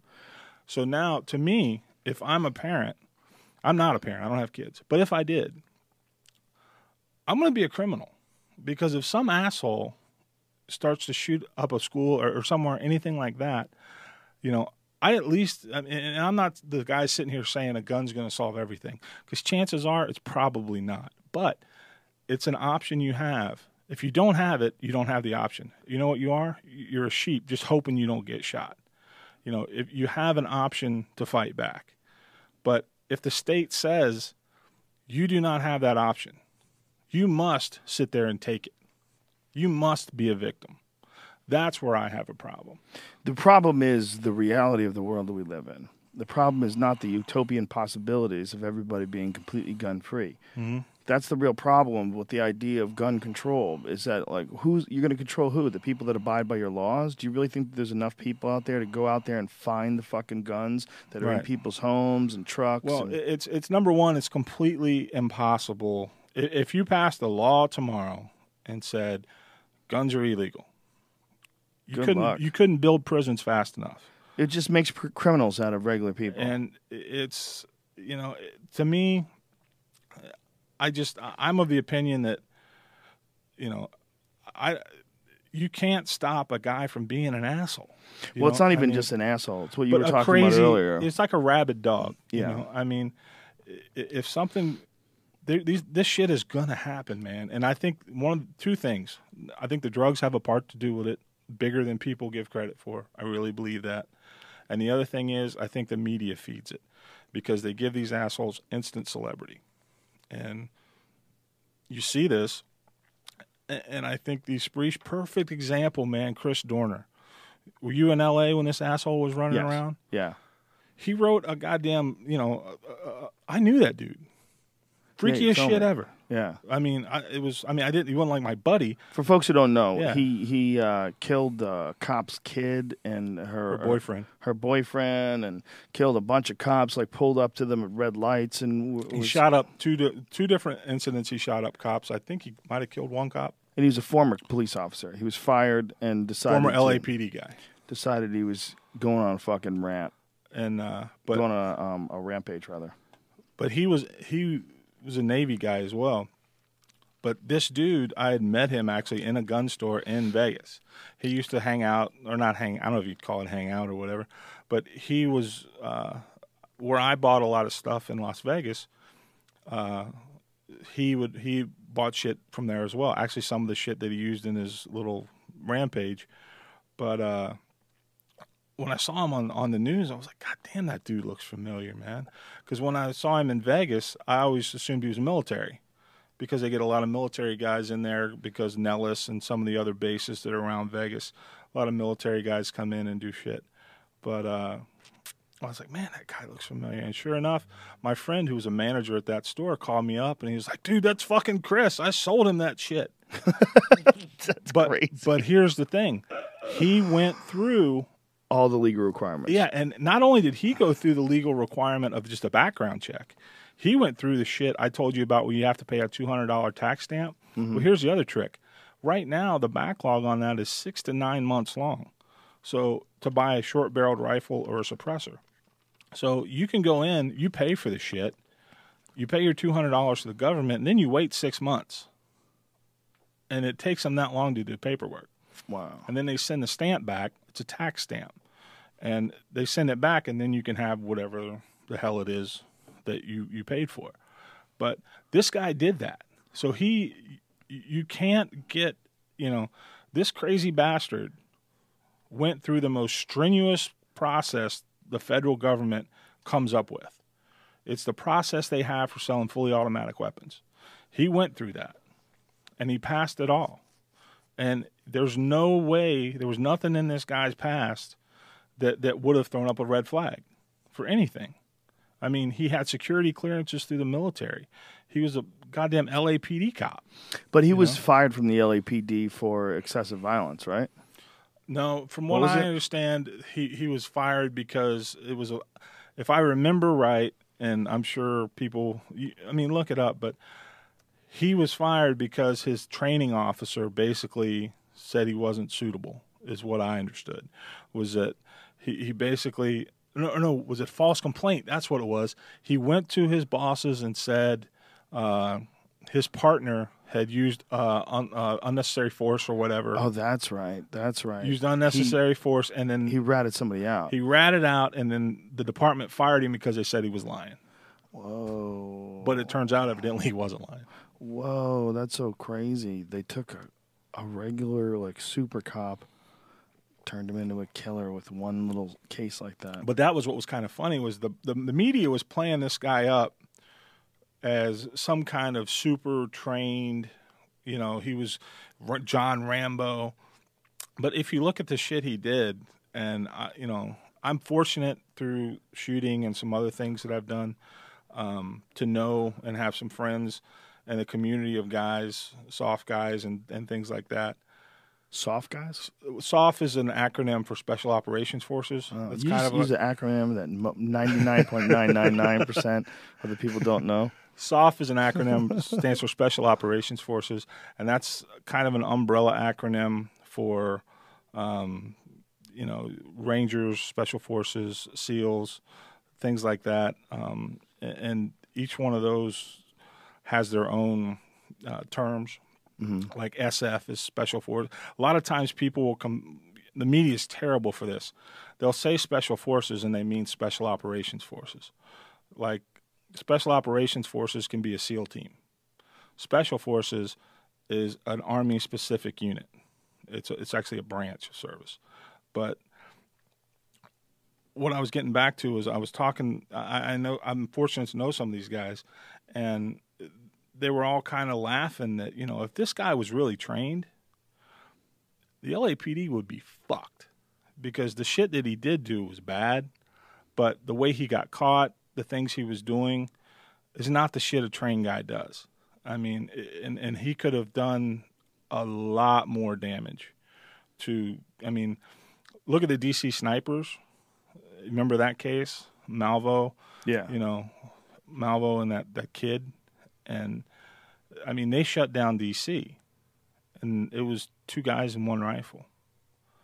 And, you know, if this guy was literally, you know, if he was the John Rambo the media was trying to play him up as, would have been a hell of a lot higher body count. He was just a fucking whack job. It was a whack job to decide to go to the mountains. Yeah. Who the fuck ever gets out of the mountains? Whoever goes to the mountains trying to flee from the law, that's the worst place you can go. Mm-hmm. You want to go to the valley, son. you want to go to the place where you can move around. You don't want to go to the one place where there's a peak and you, you Well- can't go any higher. Well, you know, he got up there. there and he fucked his truck up, yeah. and and it was just How did he fuck his truck up? Did he go broke the axle. How did do I guess that? he was trying to get somewhere. I I just read. I, I didn't go any farther than. Then he the lit his truck on fire, right? Yeah, and left his weapons and shit Oh, in Jesus. the in the truck. But Wow. and then the crazy part though was That's crazy. he he hid out in a cabin that was like literally right across the street from the command post. That's a Do good you remember that? So they were searching all around him, and he was in the cabin almost right across the street from the command That area is very unusual. You ever been up to Big Bear? no. It's very unusual. A lot of fighters go up there. They do their uh, training altitude? camps. Yeah, it's really good for uh, your conditioning. But it's a strange place. You know, But- it's nice, nice folks, but it's That- just weird. that whole going back to kind of what I was talking about with my idea of the government not having a responsibility to protect the individual. If you look at the Boston bombing, you know, these two guys with the Boston bombing, they shut down a whole fucking major US city. I mean, they were canceling like major sports games and shit that night. And to me, instead of having this mentality of everybody go inside, shelter in place, you know, cower, and, and then we're going to send in the the fucking cops in their armored personnel carriers. And I mean, it looked like Iraq. If you look at some of the photos that were taken during that time period, it looks like Iraq. I mean, these guys are wearing fucking body armor and multicam carrying M4s on the streets of a U.S. city. And they're looking for two assholes with a fucking pressure cooker bomb. And they shut down the whole city. And they're telling people, don't come out of your house. Be scared. You know, to me, wouldn't it be better to say, you know what? If you see this fucking asshole, call us. Yeah, but he- call us means shoot him. Yeah. And uh, I thought it was him, officer. Well, but hey, Is something you know that's gonna get Fine. said. Better that than than cower. Ooh, unless it's your kid. I, hey, but I don't know, know, about better that. I don't know about better that. I, I agree with you to a certain extent, and Well, I, I certainly this? agree with you, You- with your you ability to be you- protected. You don't think that it can't go the other way? It certainly can. You know, It's- what, what we if your kid happens to be brown and look like that dude in the hoodie? Yeah. and he's out walking when they, they told everybody to be inside and be scared. Well, as if everything that we've said from the Yeah. beginning to the end, it's there's no there's there's a, there's a gray area. There's no black and white Mm-hmm. in any of these things. The real problem is human behavior. That's the what it boils down to is is not weapons and tools and, and No. equipment. It's human behavior. Because every fucking hardware store has an axe. Sure. How many axe murders you hear about every Right. year? Uh, anybody could fuck you up with an axe. Sure. You know, a guy could walk into a grocery store, and how many people could he kill with the axe before you stop him? P- Probably quite a few. The, the, the- it's Oh, not, yeah, it's a the- mess. and I, I wrote this on Twitter, and you know, I'll say it Your again. your quote was perfect. We have a mental health problem Yeah. dis- disguised as a gun problem, Yeah, and a, and a security problem disguised as a tyranny problem, yeah. or a tyranny problem disguised as a security problem. Yeah. I fucked up my own quote. That's No, me. that was a great quote. That's I remember I when you wrote that. Well, it's true. It's a mental health problem. There's no doubt about it because because I have guns. Almost all of my friends have guns. I don't understand the idea that it's a gun issue. It's not a gun issue. Guns are, are tools. It's the issue of implementing those tools in a horrible, horrific way. Same thing you could do with your car if you're so inclined. Anybody can do. There was an old man that uh, he just, you know, freaked out or whatever and just ran over a bunch of people in Santa Monica a couple of years ago. It was horrific, horrific story. But any crazy person could do that too. You know, just like they could shoot you, they could kill just as many people with a car much quicker by just plowing into a crowd.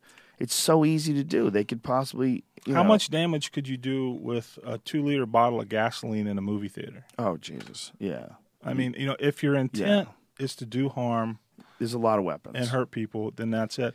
But my whole thing goes back to the mindset that, you know, if somebody doesn't want to take on the responsibility or, and and it, it's got nothing to do with guns, it's a mindset of being able to take responsibility for your own safety Yeah.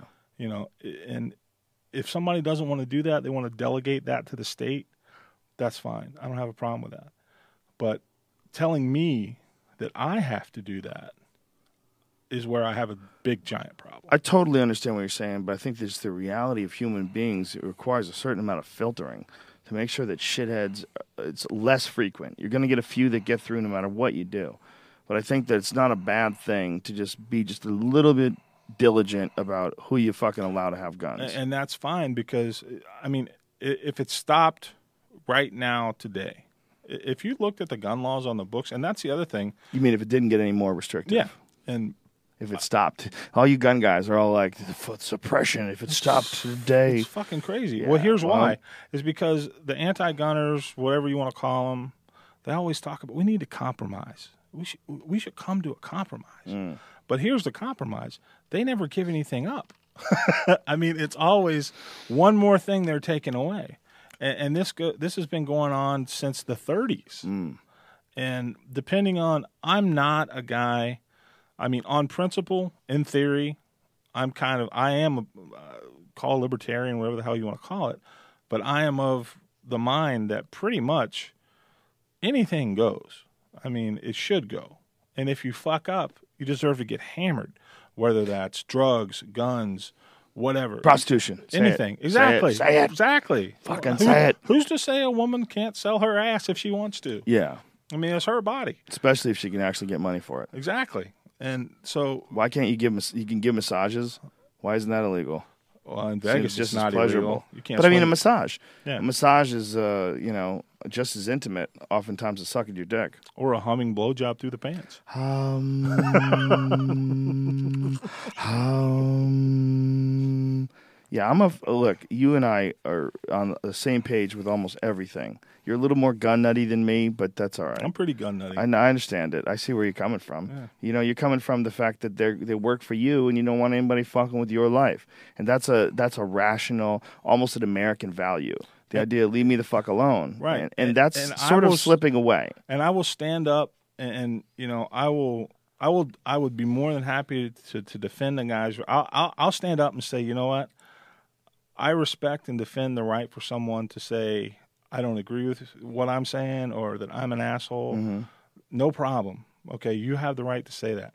But where it's to me that it stops is that when people f- force me to delegate my ability to protect myself, and the state will not take up that slack. They can't. Not only can, they can't, and they won't, and they shouldn't. But people saying to me, you know, you don't have. We are going to take away your ability to protect yourself in the in in the name of the off chance that you know this may prevent something and everyone knows that it won't because you know why criminals don't follow the fucking law crazy right Well, laws in themselves, in and of themselves, are, are very strange. Uh, in that, is that a helicopter? Justin, Yes, they're it after is. us. We've been talking too much real shit. told you bro The man done got scared. you didn't turn off your NSA Black helicopters. if Alex Jones was here right now, he'd rattle off some statistics. You'd be amazed. You'd be amazed how many people being watched by black helicopters have no idea. Dude, that shit when the Dorner thing was going on. Yeah, I don't follow Alex Jones at all. but you followed him then. somehow through there, and, and the way I started following him, kind of, kind of paying attention, was because of that fucking correspondent he had at the press uh, press co- conferences that the cops were doing. Uh-huh. Did you see that? no, It was fucking hilarious. These cops are standing up, and you know you could tell the whole fucking city of L.A. was scared to death.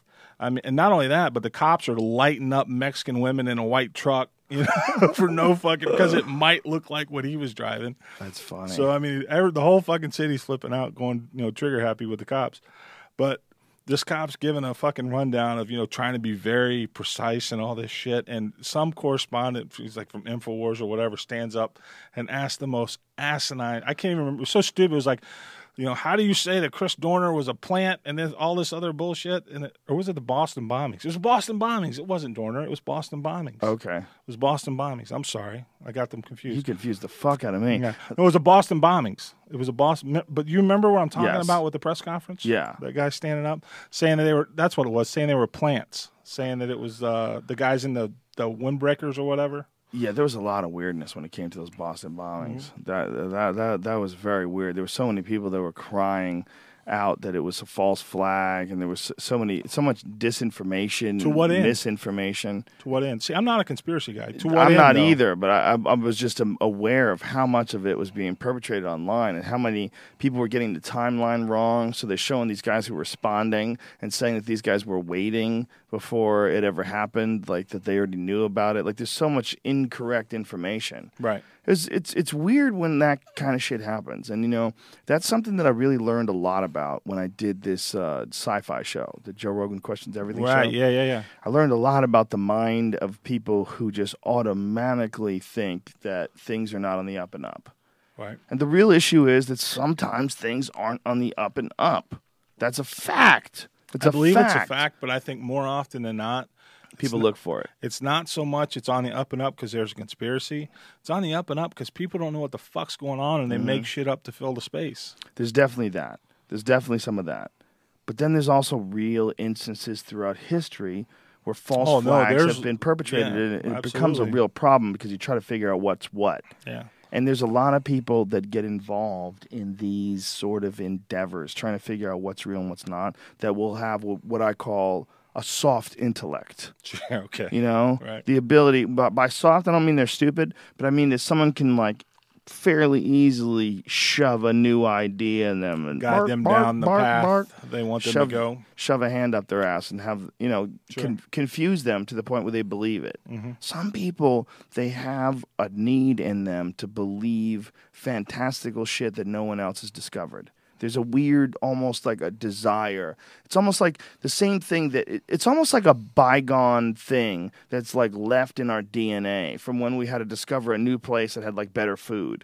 We found a new hunting trail. Like we, to find these new uncovered things is almost like an imperative in the, the human psyche. So people look for fucking stupid shit. They look for the, to be the one guy, the trailblazer that break. Sure. And it doesn't mean that people don't conspire, but it also means they're that too. There's mm-hmm. that too. Yeah. And we got to be aware of that too, because if you're not aware of that too, if you deny that too, you really d- do a huge disservice to the actual information that you're capable of pulling out when you look at things objectively. Right. But there's a lot of people that can't do that. They get involved in this 10, 11, a thousand step game. They want to go three or four steps in and be rigid with their information. They want to stop right here. Yep. This is clearly a conspiracy.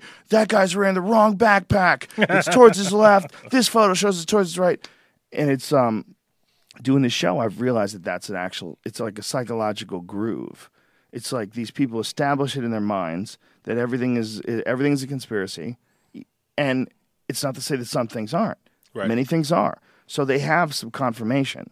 They get some confirmation out of history, the Gulf of Tonkin, all these different instance, instances. The uh, the Bush Cheney idea of uh, before they left office, uh, a false flag about Iran was being bandied about.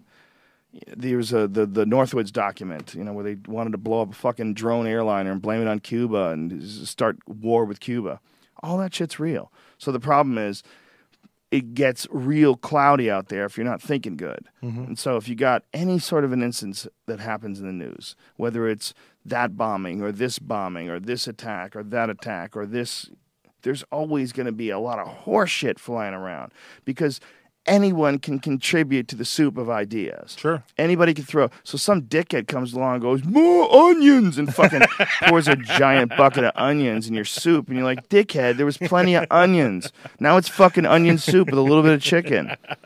That's the, the that's the real issue with the information that we receive today is that there's an, um, a gigantic soup of people and the amount of actual real journalists the real the, the original real journalists have been replaced by these corporate puppets. And then there's real quote unquote print journalists who are terrified of the new media. Right. and they'll they'll di- diffuse vice.com or of you know they'll they'll they'll try to take down all the new media and and you know and make it seem as if these people are cretins and these people don't deserve to be you know representative of the news. And the old gray lady is the way to go. The New York Times Sure. is the gold standard, Yeah. but it's not the gold standard. The, No, the, I mean, the reality been is proven to post false shit. they, you get caught all the time. And Yeah. th- by the way, you're just human. Right. Okay, there is no New York Times anymore. How about this? How about you're not important? How about the fucking information is important? Right. And the vehicle for the, for distributing the information that wants so many accolades is a cunt. Any vehicle that wants so much so much love, so much money, giant corporation backed up behind delivering information. Yep. That's it. That's nonsense. For you to have an ego about past deliverings of information, things that you should have done, because that's your fucking job. Your job is to deliver information. You're a mm-hmm. goddamn newspaper. so for you to get all uppity and uptight and be afraid of the internet when your whole fucking thing has been based on reporting shit that actually happens. That's it.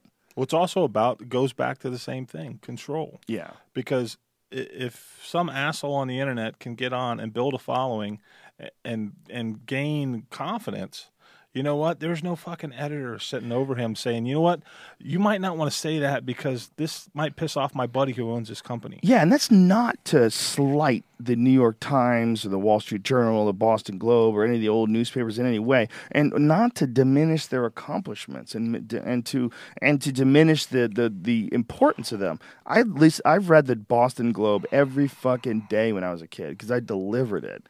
I delivered it from age shit, I started like age 17 till like I was 22. I delivered the Boston Globe and at, occasionally the Herald. I read a mm-hmm. newspaper every day. Newspapers are fucking huge. They were really, really important. But y- you did a job. Just like feeding people was really fucking important back then, too. Yeah.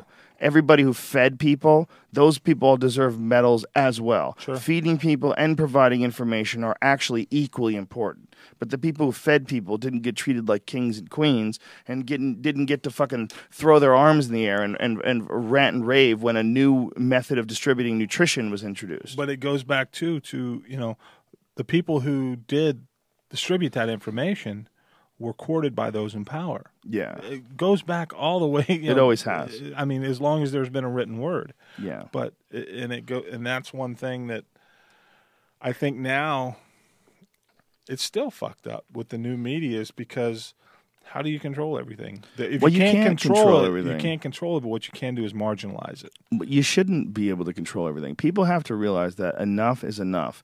And if you need more money than what you're making, most likely you don't deserve it. That's a good point. That's the reality of the situation. If you need more money than than you are currently making, most likely you don't deserve it. You know- it's possible that you do, and don't get me wrong. What I mean by that is that there's a lot of people out there that want they want to figure out how to profit more. They want to figure out how to make more. They want to figure out how to but if you're really doing what you're supposed to do, I firmly believe that there's there's there's there's rivers you're going to have to cross, there's mountains you're going to have to climb. You're going to have to figure out a way around it and you might not be in a good place right now. Sure. But if you're a person and you're smart, there's ways to navigate yourself around almost every situation as long as you're getting nutrition and you're alive. Okay, if you're getting nutrition and you're alive and you've got an, an ability to think for yourself, you might be in a terrible situation. I understand that. But there may very well be a way out of that situation. And if I took 10 guys, maybe only four would be able to figure the way out of that situation. It doesn't mean that that situation is unresolvable. It means that you got to fucking figure it out, bitch. You got dealt a really shit hand of cards. And that happens to people all the time. But there's this gross tendency for people to just go, I got handed a shit hand of cards and you didn't, so I- you don't understand where I come from and you have male privilege. I think that's what you just said. I think that is 100% the case in the United States at this point in Yeah. time. If you look at people that come here, and I was thinking of, I was thinking about coming on this podcast, and I was thinking about this the other day, and you know, I drive. That's one thing about I live in Vegas, and the dichotomy of Vegas has always really struck me as something that's kind of fucked up, and that you can go from the Cosmopolitan Hotel with people rolling up in hundred fifty thousand dollar cars and the most beautiful women in the world with millions of dollars that they can spend. You drive ten minutes, and there's a Home Depot with a Mexican standing outside of it that is willing to work at whatever job you want to give him for ten dollars a day and bust his ass. And or Guatemalan or I don't know if that's a proper term, but you know, an Yeah, immigrant. no, but a guy who's come here and willing to do nothing. And then you've got people that are perfectly able to work, but they've been told and, it's not even a lot of people's fault because from the time they were raised up, it's not your fault that you don't have anything. It's you've been fucked over. You know, it, it's you. You know, society has kept you down. They've kept you uneducated. It's not your fault you don't have anything, but yet you get people, and and that's one of the beauties to me. And it's cliche, it really is, but to me, that's one of the beauties of this country, and that's the thing this country to me is built on. And if you ask almost anyone from that has come here from somewhere else, they will tell you that that's why they came here, is because this is one of the few places in the world where you can take yourself from nothing to something. Uh, You know, if you're willing to work and you're willing to bust your ass and, and understand and, and and adapt to the circumstances you're in, there really is opportunity here. And so when I hear people talk about what you're saying, you know, that oh I got fucked over, I got no, you know, I mean, I think we both of us. I'm willing to say. I mean, I'm not. A, I, nobody would consider me successful. I, I, I'm successful in the fact that I get to do what I like to do, and I really enjoy that. I mean, to me, I make less money now than I did when I worked for Ford. But you know what? I get up and I get to do whatever the fuck I want to do today. Yeah, for the most it. part. For folks who don't even know, we didn't even really introduce Justin. Justin runs the actionreport.com. It's one of my favorite websites. And they put on these big time, high level pool matches where uh, it used to be guys would come with big backers.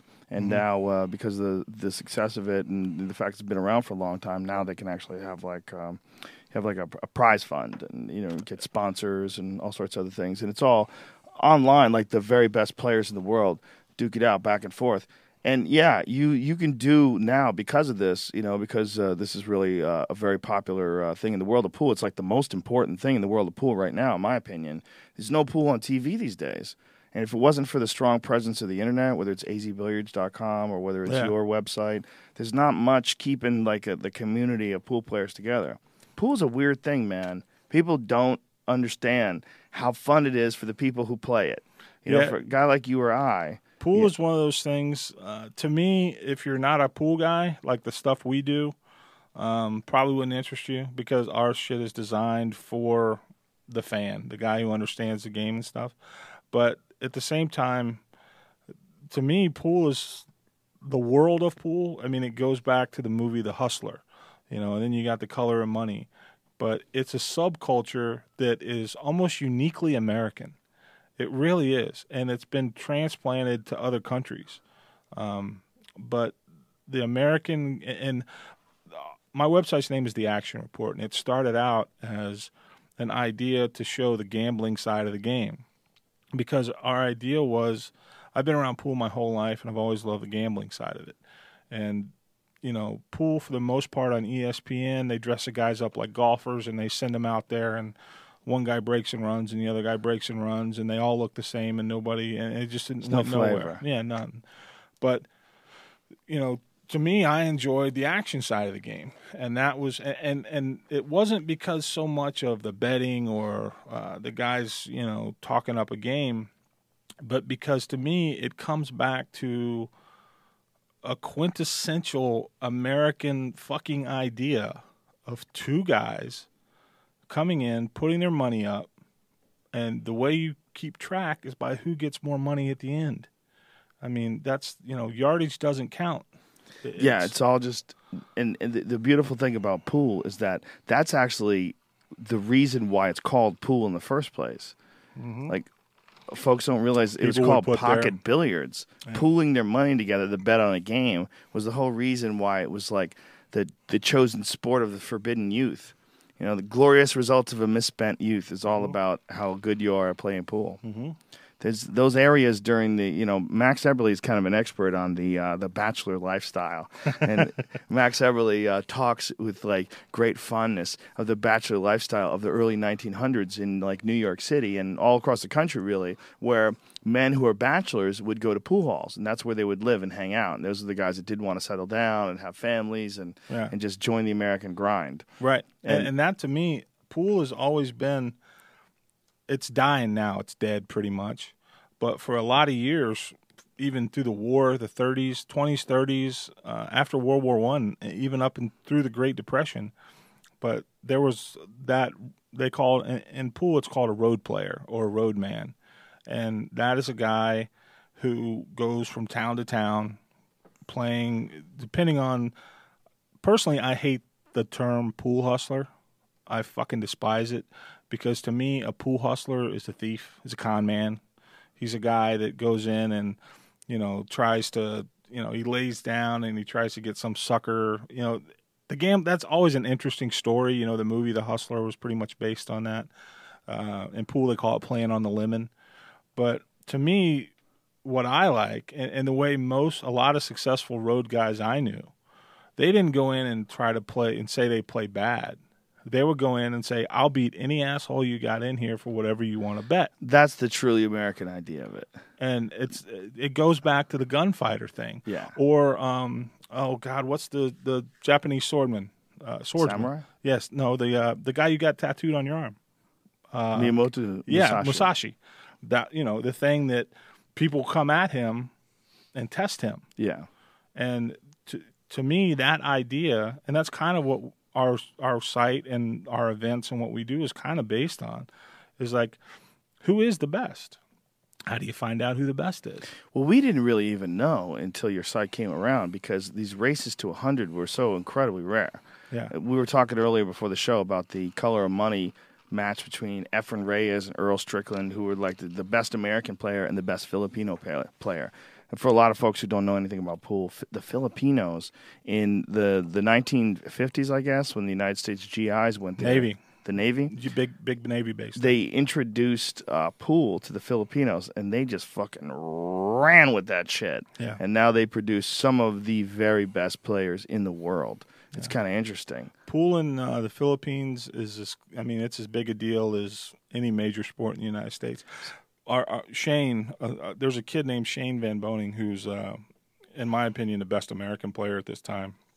He's a friend of mine. He plays in a lot of our matches, but um, he was joking that the only place on earth he can get in a cab and have the cab driver know who he is is in the Philippines.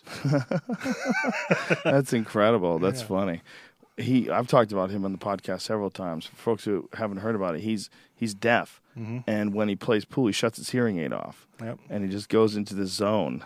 And uh, he also plays Stone killer too. Yeah, he plays about as good as anybody who's ever played.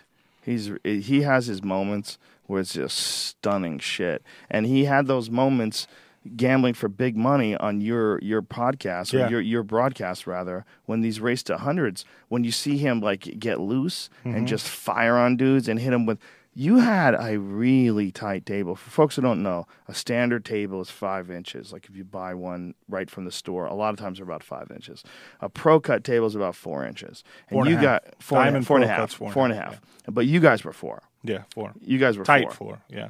And it was brutality, Mm-hmm. and guys would panic every time. I mean, because you're playing for a lot of money, and there's not a, mar- a lot of margin of error, and you'd go to shoot into that four inch fucking hole on a diamond table, which is really difficult because it has an extra wide sh- or extra deep shelf. So a lot of balls that would fall on a Brunswick don't fall on a diamond. Yep. This motherfucker, it's he's playing like they're swimming pools. he's just slamming balls into the back of the pocket, and it's shocking. He just gets in that that assassin groove where he can't miss, and he's running six and sevens on a. Fo- Yeah. What what I mean by six and sevens is six and seven racks in a row of 10 ball, without missing. breaking and running a rack of 10 ball. It's like nine ball, you run the balls in order, but there's 10, and it's super fucking hard to do. And this dude is like, click, off with the sound, whoosh, just not missing. Every ball is so precise.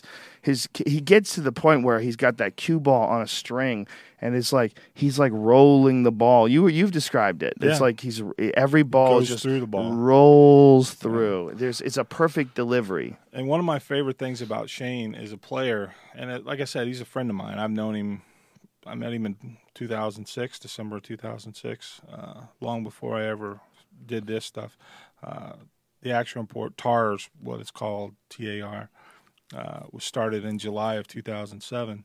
But uh, so I've known Shane, and and right now the kid we're talking about is, like I said, in my opinion, and a lot of other people's opinion, the best American player. Uh, he's one of the best in the world uh, by any you know anybody's measure. But um, he he's still young, but he is a guy that he he goes hundred percent every time he plays. But even if he loses, he's able to take that. It doesn't fuck him up to the point where, and pool's such a mental game. Uh, sometimes I mean it's it's so crazy how mental of a game it is, but uh, He could take it. He could take his he losses can take it and, and, come back. and- Well, His only that, character. but it, but in a tournament he can take it and come back and win. Yeah. But uh, yeah, it's it's a subculture that to me, there's a great quote in the movie uh, The Color of Money, and Paul Paul Newman. If no, if by and I'm chances are maybe a lot of your uh, viewers or listeners haven't seen that movie. But The Color of Money, if you haven't seen it, check it out. It's Paul Newman, a young Tom Cruise. But in that, Paul, there's a scene where uh, Paul Newman has a quote, and he's talking to uh, Tom Cruise's girlfriend, trying to get her to convince uh, Cruise to go out on the road. And he says, basically, you know, if you're the best in the world at something, no matter what it is, anything, then rich can be arranged. Rich comes pretty easy.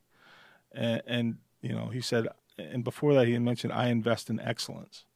And to me, that's what turns me on about anything, Mm-hmm. be it what I do with pool or any, you know, cues, pool cues. I mean, Yeah. that, you're a cue guy too, but, you know, or, or anything, whatever the hell it is, I'm interested in the people who do it the best Yeah. because to me, that excellence, you know, that's where the genius lies Mm-hmm. you know, because anybody can do anything. But to me, it's it's that ability, whatever it is, that human nature, that talent, that drive to be excellent at something. It's uh, to me that fascinates me, and it's different for different people. We were talking about like with pool, it's such a mental game. I joke a lot, and it's only only kind of half joking that to be really good at pool, you got to be about half nuts. That's bar- barely a half joke. Yeah, I mean, it's just you, you, you really because you have to give up so much of everything else. People will never understand that that don't play. Yeah, when I was a kid, when I lived in New York, I played easily eight hours a day, almost every day. I constantly played pool, and I wasn't very good, but I was obsessed with it. And when you get to a point where you're at the level of the high level professional, whether it's Shane or Efren or you know any of these top top name pros, Earl Strickland, you you have to play all day, every day.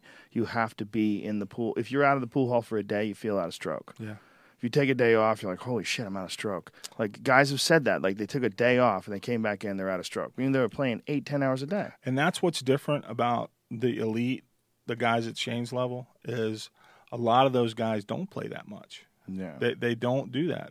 They'll, you know, they really don't play every day, putting in eight ten hours a day like people would think they would. Yeah, I mean, they get to a certain level, they understand it, and then, you know, a lot of this because maybe they don't have to, but that's the difference with a guy like Shane, is he does.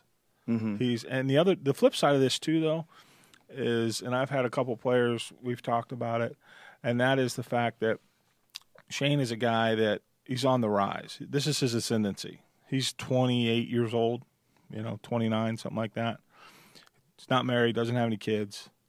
Uh, so you know, this is that this is this is his you know he's on his stars on the rise. So right now, this is his life, man. You know, this is what he does. He's hundred percent focused. He doesn't worry about making his mortgage payment. He doesn't worry about, you know, this is old lady mad at him because he decided to go do this or do that. You know, he just that's what he's doing. And that's what it takes to be really excellent at something. I think so. If you, and and every time, in Shane's case, when he's had some ups and downs, the downs all were related to To- to, to the, the the honey hole, son. all related to that glorious thing that we're all searching for.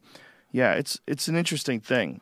You know, the the the the idea of excellence. You and I agree on that. You know, we, we're both fascinated by that. Especially we have we share the interest in cue. people don't even know like there's a whole beautiful art to making pool cues there's some it's a functional art art form that's very very rare because it's got to have both a cue in order to be really revered has to have playability and it has to have design if a cue just has design people don't give a fuck about it like Yeah. if you get a cue from like southwest or john showman Yeah. you get a cue john showman's a perfect example it's like it doesn't make that many Right. and and the thing about the cues are that they play good. They Yeah. have a balance to them. I have a, a showman, and it's like it's different than any other steel jointed cue I've ever played with. And it's because this this dude just has a way of making shit. He knows what he's doing. He figured it out. He knows how to And- splice things together and sand them correctly and cure the wood. And I mean, it's a, be- a really beautiful, functional art form that's slowly being lost. Right, and you know, you, you, bring up John, and he's uh, he's an example of one of the things. uh, You know, excellence, like I was talking about, is something that really you know excites me and it that interests me. And the other thing is craftsmanship, people that make things, um, whether that's knives, guns, pool cues, people, guys, Cars. yeah, anything, Yeah. guys, you know, and mostly for the most part, people that do it one man shops or one or two man shops. You know, a guy gets because I, I have a background, like I said, a machining background and things like that. So I have a basic understanding of what it takes to make something. To take it from a drawing on a piece of paper to a block of metal or whatever, or a bunch of a bin full of parts and turn it into something. And I know how goddamn difficult that is. And then to to be able to do that at a very high level to where you have people wanting to pay thousands and thousands of dollars for what you do um, that to me is one of the coolest things in the world Yeah. and i'm john's a friend of mine and i've been to his shop and he's for people and i realize we're talking about something people don't know about or understand but he makes these cues and a, a, a high-end pool cue starts about 2500 to $3000 and can go up to $10000 and a lot of these cues uh, like many things with high demand um, if you can buy it directly from the source uh, you actually get it for cheaper than what the secondary market is. So you can actually flip it and, and sell and it's the same way with knives uh, i'm a uh, that's my new freak thing is uh, custom folding knives. But so anyway, John makes these cues out of a one car garage. I went and shot a. Did I, Did you ever see the documentary I did? Yes. The interview. Yeah. Really interesting stuff. He he makes these cues in a one car garage, and if I showed it to you, like at a at a custom cue show that they have, uh, that they do have them, things like that, or some just well done photographs, um, it looks like a work of art. I mean, his stuff is just so well executed, and you kind of have to have some knowledge to know what you're looking at because it's, things are even, you know, uh, things like that. But It's it's it's an interesting thing. It's hard to describe to It people is, who don't don't have anything to do then with it. when you see where it's made, I mean, if you just look at this item, you go, okay, shit, that's pretty, okay, and then you and then you kind of have to explain to people that it's wood. You know, it's this is a round piece of wood that's tapered, that's got big ass cuts in it with parts of it pulled out, and then other parts of it glued back in where you took that shit out of. And then Perfectly. yeah, and then little pieces of, of wood cut out. A lot of people don't even know what an inlay is or understand it. For any an inlay in anything, whether it's a pool cue or you see a lot of it in jewelry boxes. Um, some some furniture has a lot of inlay. What they'll do, say you've got a circle, you and you've got made out of ivory, let's say, and you've got a nice wooden table, and you want to put this circle of ivory in it. What you do is you go in and you you mill out a circle. So you cut out the wood and leave a hole there. Then you take your piece of ivory, you glue it in, and then you sand it or, or mill it flat. And then so now it looks like you've got a nice piece of wood with a piece of ivory there. Now if you take that and you multiply it, I think the cue you've got of John's, I saw it when he delivered it initially at Super Billiards Expo. I want to say it's like a hundred and some inlays. So imagine doing that a hundred times. And now here's the trick. If you fuck up on the 99th time, you got to start over. And they Just do all the time. Yeah. They'll, they'll they'll be working on high end cues, and they'll get like three quarters of the way done. They have Yeah. to scrap it. Ernie uh, Ernie Gutierrez, Gina Q. I did a, a, a film with him that's on uh, our YouTube channel. Um, he's had to saw cues in half. Ivory handle cues. Oh, Yeah, he's. I mean, it's because it goes back to the craftsmanship aspect of no matter what it is you make. You talk about cars. I know you love cars, and you're a car guy. You know, you get these custom tuners or custom builders. You know, if they have a dog, they can't afford that to be out there. They Yeah. can't let that. They can't let that car on the road right.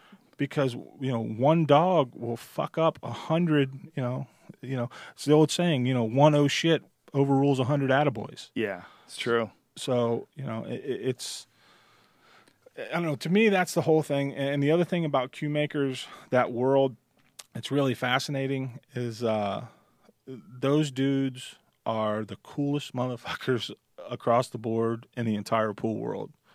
Those guys, perfect example. Uh, guy we both know, Eric Crisp, uh, guy who makes a, a very, very in demand cue. His cues are called Sugar Tree Cues. When we first started our business, our, our company, it was complete shoestring. It was me and my partner Chad uh, Pullman. We had started up, and uh, just we had two initial partners that came in, uh, Chuck and Jason. I just want to mention their names because they were important in what we did. But um, it was a shoestring deal, and anyway, this uh, Eric, who's a, who's become a good friend of Joe and mine both, out of nowhere, this guy, he's a very very in demand cue maker at the time. Got a got a backlog of years and years.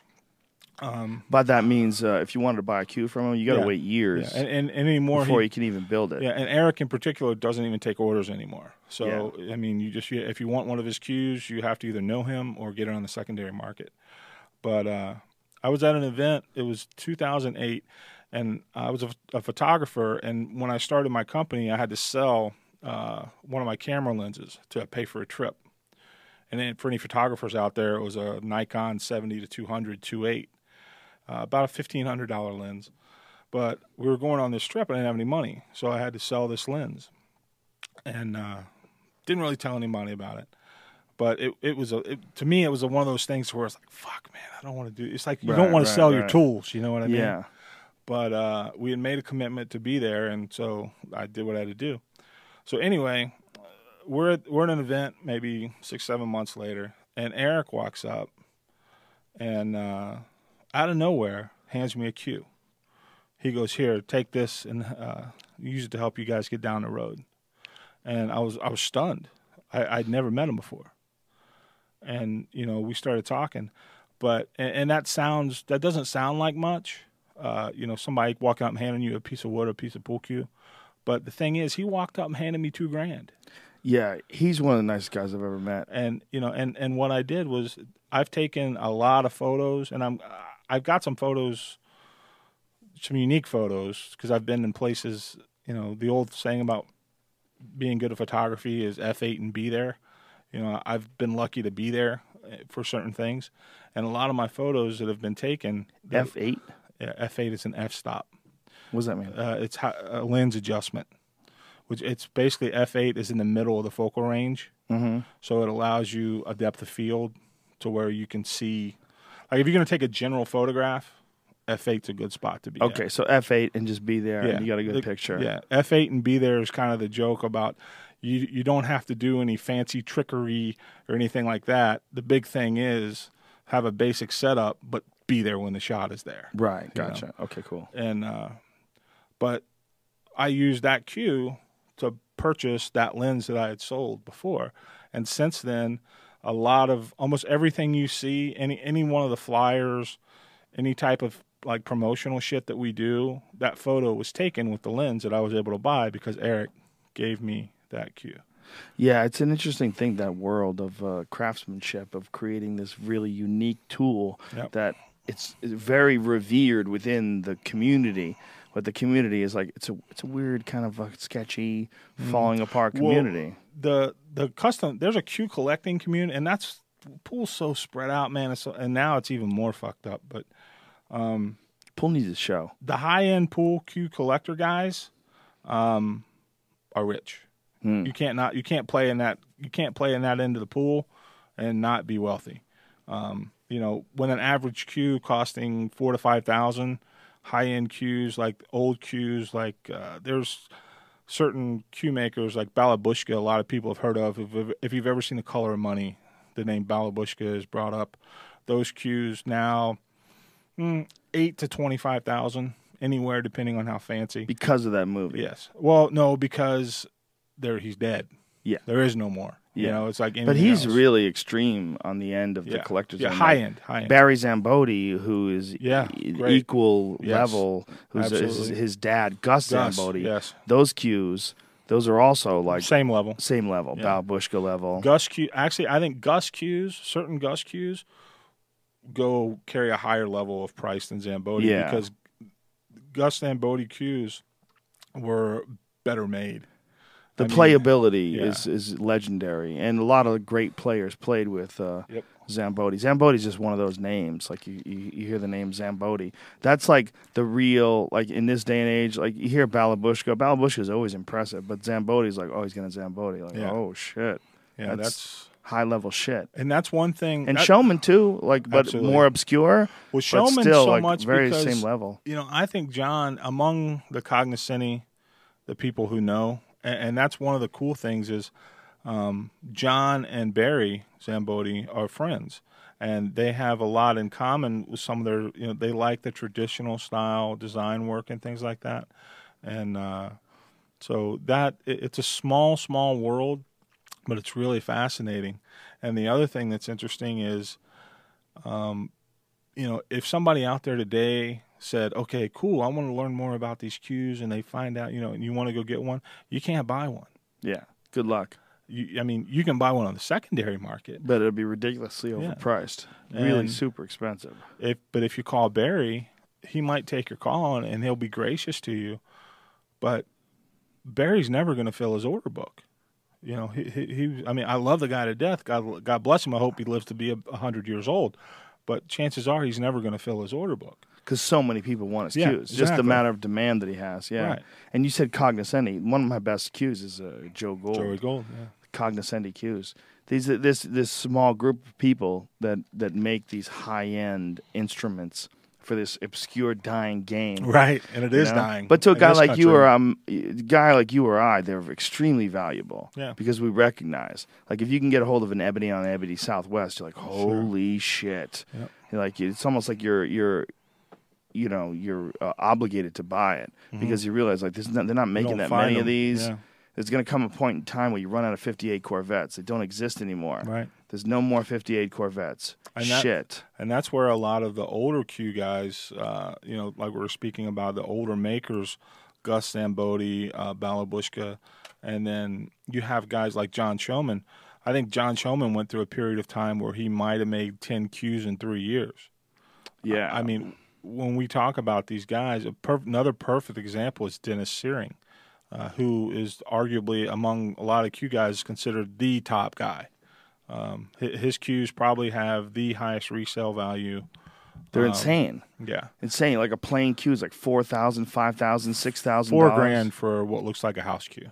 it's um it's an amazing thing that a guy's excellence and his commitment to uh, exacting standards can really be can manifest itself in that sort of a way, and that's in in that way that's where pool cues and that's where this this art form sort of like it, it, it parallels everything else in life. Yeah. Like it's the same thing as like if the Beatles are playing, everybody wants to go and see them. Yep. You know, it really is the same thing almost. It's like this just this uh, boundless energy to achieve excellence. And that's what, and it's in this very specific space for this very specific purpose that maybe four or five thousand people on this earth mm. will understand or get. Or give a fuck. Yeah, or give a fuck. Yeah, my wife looks at my pool cues and looks, "What the fuck is wrong with you? Like, Right. who gives a shit? Oh, that one's pretty. Like, she, she couldn't care less." And I'm like, You know, but you know what? That's the way I feel about watches. yeah, You know, I see guys and and they, you know, they can blow a hundred grand on a watch. love that shit. And Dudes love that shit. It's like, you know, Dudes get disappointed when they see my watch sometimes. because they're expecting you to have some. Well, I have a nice watch that Russell Peters gave me. Russell Peters gave me a Breitling. It's a fucking beautiful watch. I would never spend that much money. And the UFC gave me a Rolex. Uh-huh. So I have two legit watches. But I'm wearing a watch that costs like 50 bucks. I wish I bang them into shit. I just need to know what time it is. I'm not trying to impress And, anybody. and meanwhile, man. you got a rack full of five thousand dollar pool yeah, cues. my my interest is not in impressing other people. I'm interested in what I'm interested in. Mm-hmm. You know, like my car's a 2007. Right. And I'm not trying to get a 2014. Yeah. I like I like what I like. Yep. You know, when I find I, I need to I just need to find out what's the right shit. Yeah. What's the what's the shit that makes you feel best? Mm-hmm. Is it is, is it this? Is it that? Is it the watch? Nah, that doesn't make me feel good. That makes me feel like an idiot. Right. Why is that watch? Why doesn't it have a battery? Would I have to wind it with my hand? That's so stupid. Do you know there's a battery now? There's an unlimited supply of them. Right, they right. stick it in. Do you know the watches with a battery cost four dollars? what the fuck is wrong with people, dude? I got a um a Timex. What is it? Uh, one of those uh those Iron Man. yeah, Iron Man. I wear it when I went hunting. I bought it for hunting. Mm-hmm. It's my favorite watch. That motherfucker uh, gave me no problems, gave me a little light. I was in the middle of Montana. You Yep. know, like that's my watch. I love that watch. That and I, I want to that's like a sacred watch to me. And that that watch is like the cheapest watch I own, but it has like significance. It means something. That was that was the watch I wore the first time I killed a deer.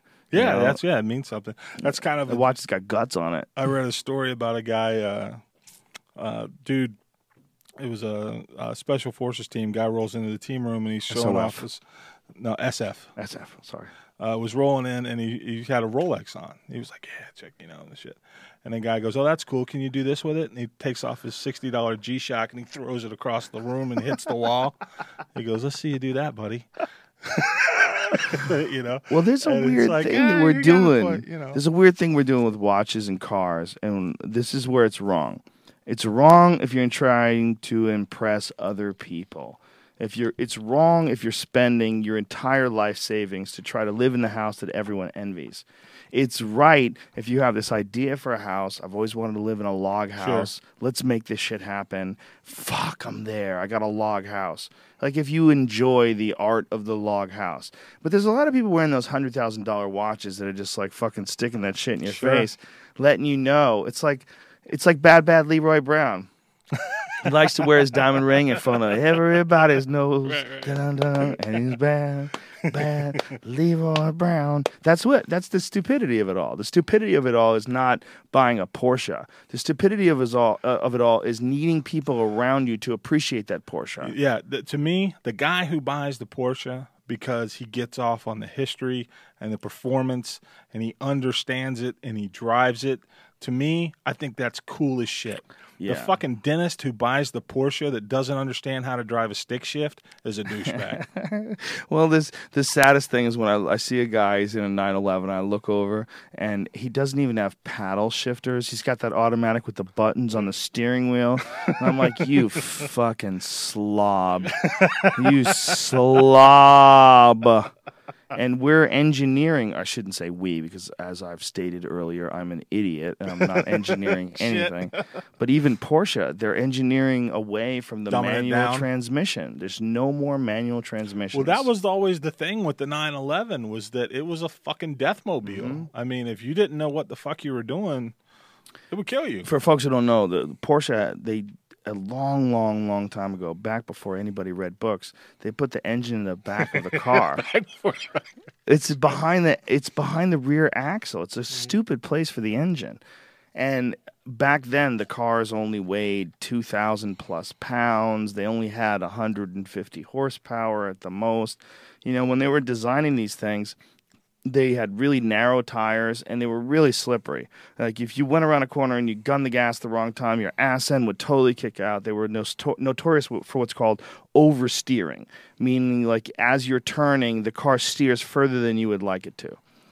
And some people figured out how to drive with that. They figured out how to walk, broaden the the rear axle or broaden the tires rather, uh, stretch out the uh, the, real the rear stance and then figure out how to accelerate out of corners go into them slow but then the traction of having the weight below the back wheels like allows you to actually Carry take off through. quicker it allows you a very fast 0 to 60 acceleration there's like mm-hmm. a lot of good things if you know how to drive You got So the be- ass on the drive wheels, so it puts the weight over them. Yeah. but it's interesting because they basically have spent the past, you know, several decades trying to engineer their way around a terrible idea. Yeah. And they have another car. Here's their number one problem.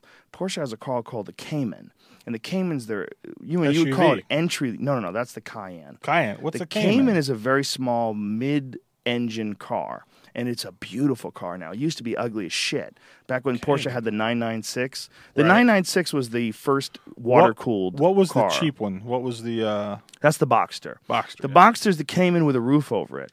But see, the Boxster, that's the Cayman. That's the new one. It's dope as fuck. But they have to keep it underpowered. You know why? Because it's not a rear engine car, it's a mid engine car. So its balance is much better. It handles much better. Its acceleration is prime. It's beautiful. And so they have to they keep it about 325, 350 maximum. Isn't they that sick? get We're to. talking about 350s underpowered. Bro. It's ridiculously underpowered. The- My Porsche has 502. is the yours Shark all, works. Is yours all-wheel drive or Oh, No, no, no, no, no, no, no. It's rear-wheel go in- drive. I'm a savage. I'm a you don't man. go in for that I don't. bullshit? That's fucking that all-wheel Yeah, drives. that's the yeah. That's the na- the government trying to shrink your dick. that's all that is. They're trying to take away your testosterone. The rear drive is where it's at. If you're going to drive a sports car, especially a Porsche, it's Yeah. rear wheel drive and it's a wide body. Shut the fuck up.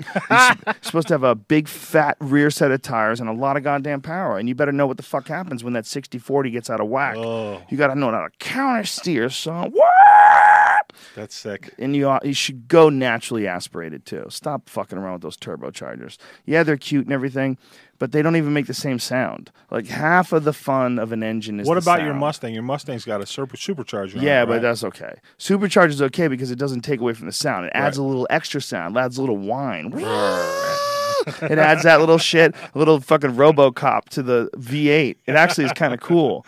But a turbocharger is a real problem, man. Turbochargers they they the lag? Well, the ma- the lag is sort of Oh, it's rid of barely noticeable now because they have twin turbos. It's like a car like the Nissan GTR or the 911 Turbo, barely noticeable unless you get a hold of a GT3. If you get a hold of a GT3, that's the race car they allow you to drive in the street. that car is totally naturally aspirated. So my car revs up. I have a GT3 RS, and it revs up to 8,800 RPM. So it's like what? like as it's going up like that. is that yours? Or is No, that that's similar? That's um that's a GT3. Mine's a GT3 RS. If you you Google GT3 RS SharkWerks, I have a one that I sent to this company in Northern So you California. got like a called you, you got like a GT3 RS, and then I'm like it's not crazy. you got to put some more I shit gotta send that. it to the baddest motherfuckers in, in, in Porsche aftermarket, and then Nice. they take it and they they change suspension. Every bump it goes over, it hurts my balls, you know. but I don't care. It doesn't matter. It's so loud, Dude, Like, I gotta tell you though, the, the thing you did that I will always, and I think I, I, I'm curious. I want to ask you this question: How much? Uh, I mean, I think. Do you? What's your opinion? I think that the car you had built on rides, the Sick Fish. yeah. I think that thing. I mean, that's always stuck with me. Do you get that from a lot of car guys? Yeah, they love it, but I I give them the reality of driving that car. And driving that car for a few years, it broke down so many fucking times. Really? And I'm going to say this without being negative at all. There was a lot of issues in the construction of this car behind the scenes that allowed me to see things that I didn't know about the car world that mirrored the world of construction of homes, mirrored the Oh. world of. There's a lot of fuckery that goes on, and uh, and unfortunately, and there's the guys who made it, uh, Chip Foose designed it, and Troy Trepanier built it. They did a great fucking job. But there's a bunch of other people involved in these transactions that you have to deal with that are uh, not just unpleasant, but unpleasant to the point where they inspire murderous thoughts. and I had to deal with these people to the point where I had to get on the phone and raise my voice, and I don't like doing that. And So there was a weirdness attached to that car. And then there was the fact they didn't do what I wanted them to do. I wanted them to make a car that I can drive. You know, I wanted a car that, you know, they had a car that they did on the, the show was called Rides. They had a, a, a 67 fastback Mustang that they built that was fucking beautiful. And it was a, you know, normal lifted suspension, normal normal height off the ground, so you could drive it around. That's mm-hmm. what I wanted to do. I wanted a muscle car to drive around. And they made me this lowered chop thing with giant wheels and super complicated and Show car. trick total show car. And I was driving it to the comedy store every weekend. I didn't give a fuck. but this thing was not doing well. It would leave me stranded. It left me stranded several times. And more scary than that, one day I came home, I pulled into my driveway, and I'm turning to get into the garage, and my car bank leans to the side. This is this is it right here. This is why one of the few days where I pulled it into the comedy store. It's a beautiful car. I still love it, man. To this day, I, I kind of I, miss li- it. I like the fact that you didn't fall into the Foose two tone trap. Yeah, that motherfucker tried to turn my car into a Spanish hooker. and I was like, that's just not happening, dog. I love silver. That silver color is beautiful. It's so gorgeous. And it accentuates the shape of the car. Yeah. So um, I pulled into my driveway, and all of a sudden the car leans to the left, like clunk.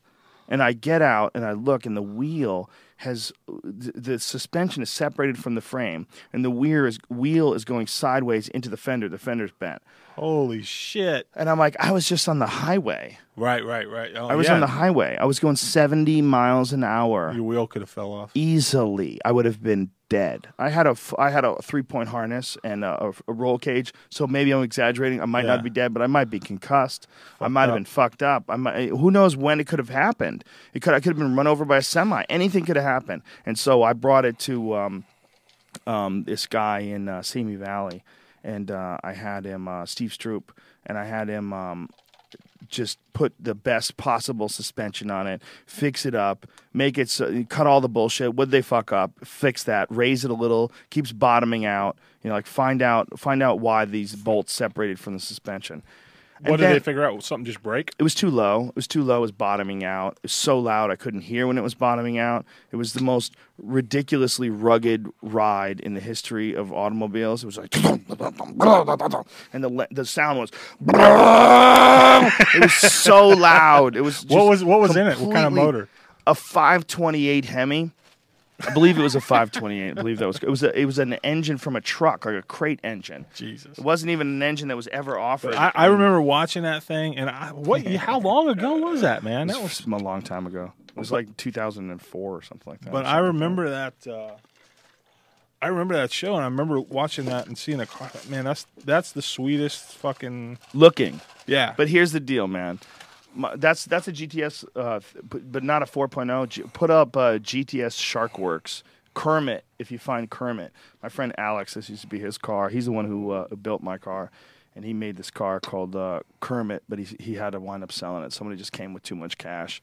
Because what what they do is they take the GTS RS, which is Rennsport. Rennsport is the most the most race ready version of the Porsche 911. They cut out the back seats, they cut out all the weight, they lower the sound deadening. Does that have a cage in it? yeah, yeah, mine does, and that's that's what his looks like.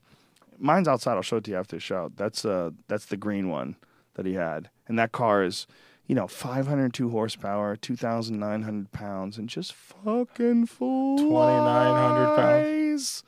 And and not just flies, but it's like it's glued to the ground. It's got this feel that it gives you when you hit corners. I- Even if I'm going 30 miles an hour, I love the way it feels. It feels like an athlete. It feels like you know every other car is capable, and if you that's all you're looking for, you're looking for something that gets you from point A to point B. Right. I'm not judging you. I'm not. I'm not. But it doesn't take away. There's some people like ha- everybody has to like what they like. And if you don't like what they like, something wrong with you. You're an asshole. You're you're a fucking homophobe. You like V8s. You know. You know Everybody's I got to be outraged. Yeah, they got to find something that you know they like that you don't, or you like Right. that they don't. So they And if you, don't like what they like, you're a dick. people are fucking crazy.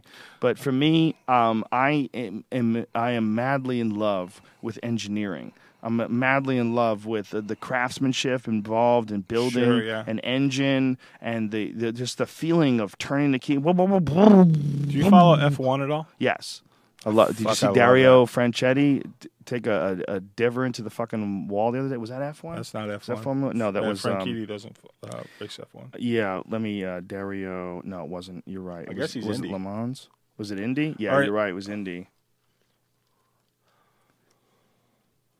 Yes, he was released from the hospital. He's got that guy's got an incredible car. Well, that's he's what- got a series of cars, but he's got a 1973 Porsche that he had rebuilt and put like modern suspension on it and a 350 horsepower engine. It's like a hot rod Porsche. His name's Dario Franchitti. Franchitti. C H I T T T I. Is he still married to uh? No, son, No? free at last. free at last. Thank God Almighty. Do you know him? No, he was married to an actress, though. I can only assume that it's for the Right, best. exactly. Better for everyone assume. involved. This is him uh, crashing. Yeah, look at this. He got launched into the fucking cage. Jesus Christ. I lived in Indianapolis and Broke uh, his neck. that was you know the Indy 500 obviously, but it's interesting to me that uh, the most of the F1 drivers uh, won't race Indy because they say it's too fucking dangerous. Well, it makes sense. Because you know in F1 they have long straights and every you know every once in a while, um, God, what's the dude's name? Uh, it'll come to me, but uh, anyway, very rarely do guys get killed Pull up his car. Dario Franchitti, hot rod Porsche. Uh, rarely do guys get killed in F1. I mean, it's happened, but it's pretty rare. Um, but in Indy, they're going 200 plus miles an hour in an oval. You know, in F1 they've got turns and Yeah. shit like that to keep them slowed down. But uh, is that Ferrari?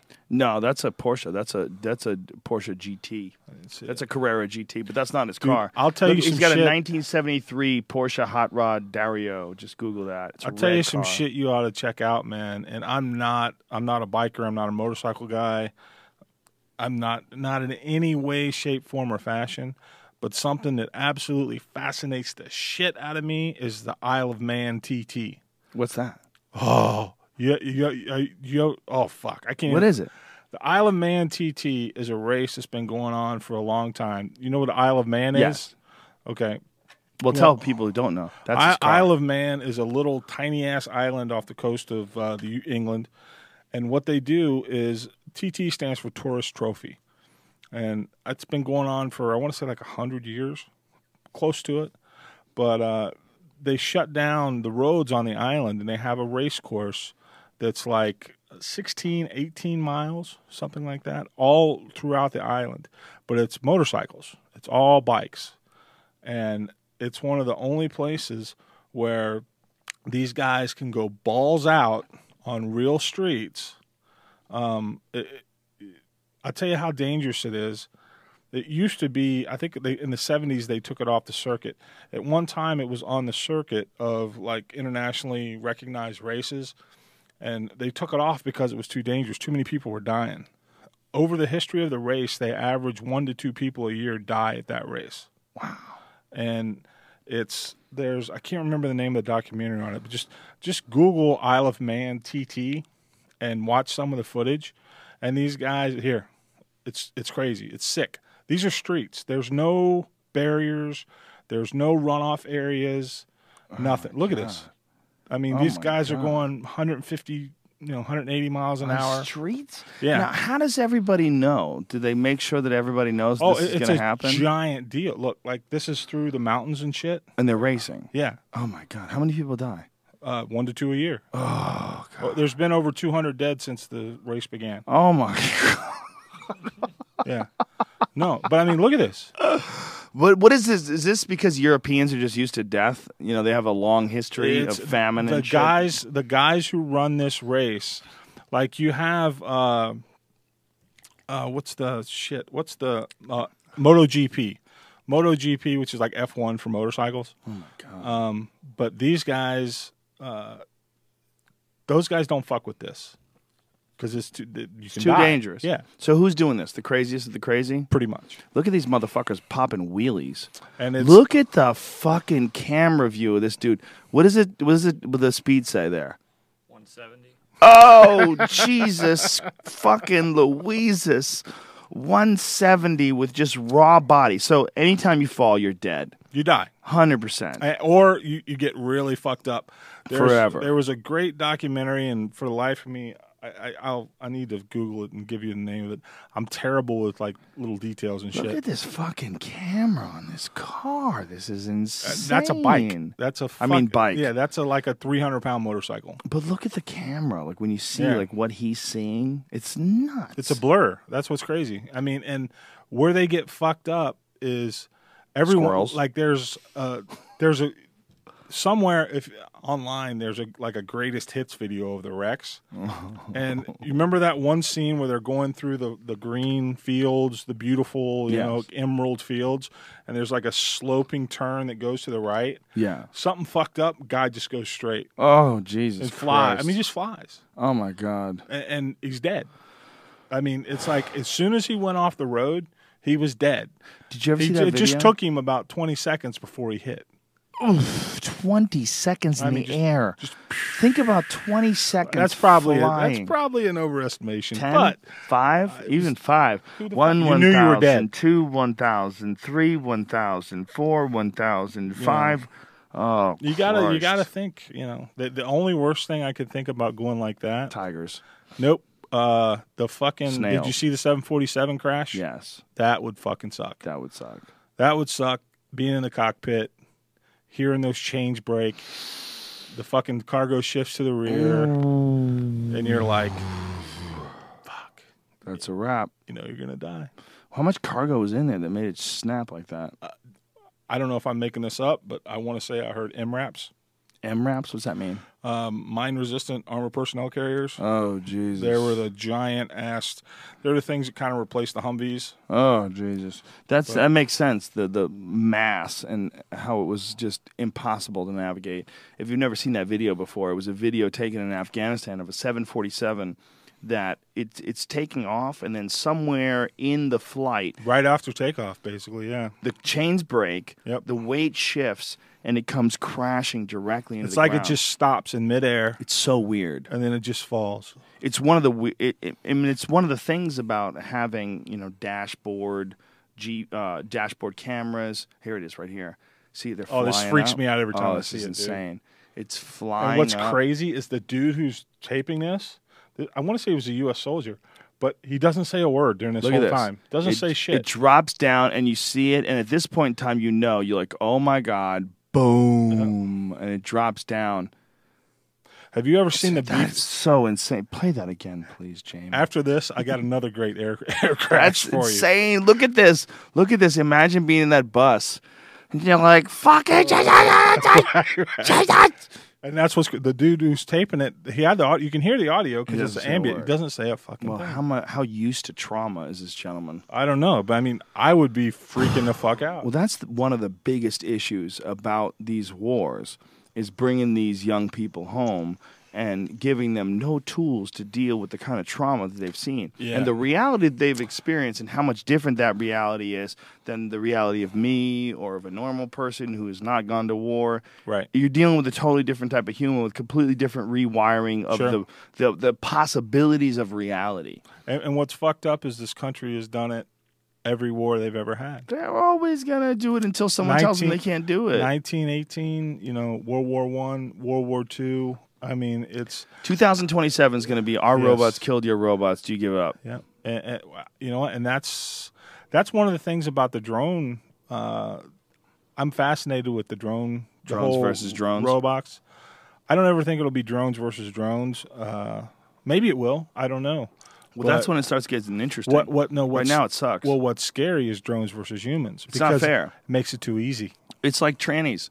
It's like a male transvestite, transsexual fighting against female transsexuals. Oh yeah, you got me. Yeah, I've I had- agree. I That's that agree. issue. Yeah. You know, there's a lot of people in the transvestite and transgender community that believe that uh, I'm a transphobe because I made some comments about a woman who used to be a man. I have nothing but love for that woman that used to be a man. I got nothing but love for anybody. But I am coming at anything to completely from the point of fairness when it comes to combat sports. Sure. That's it.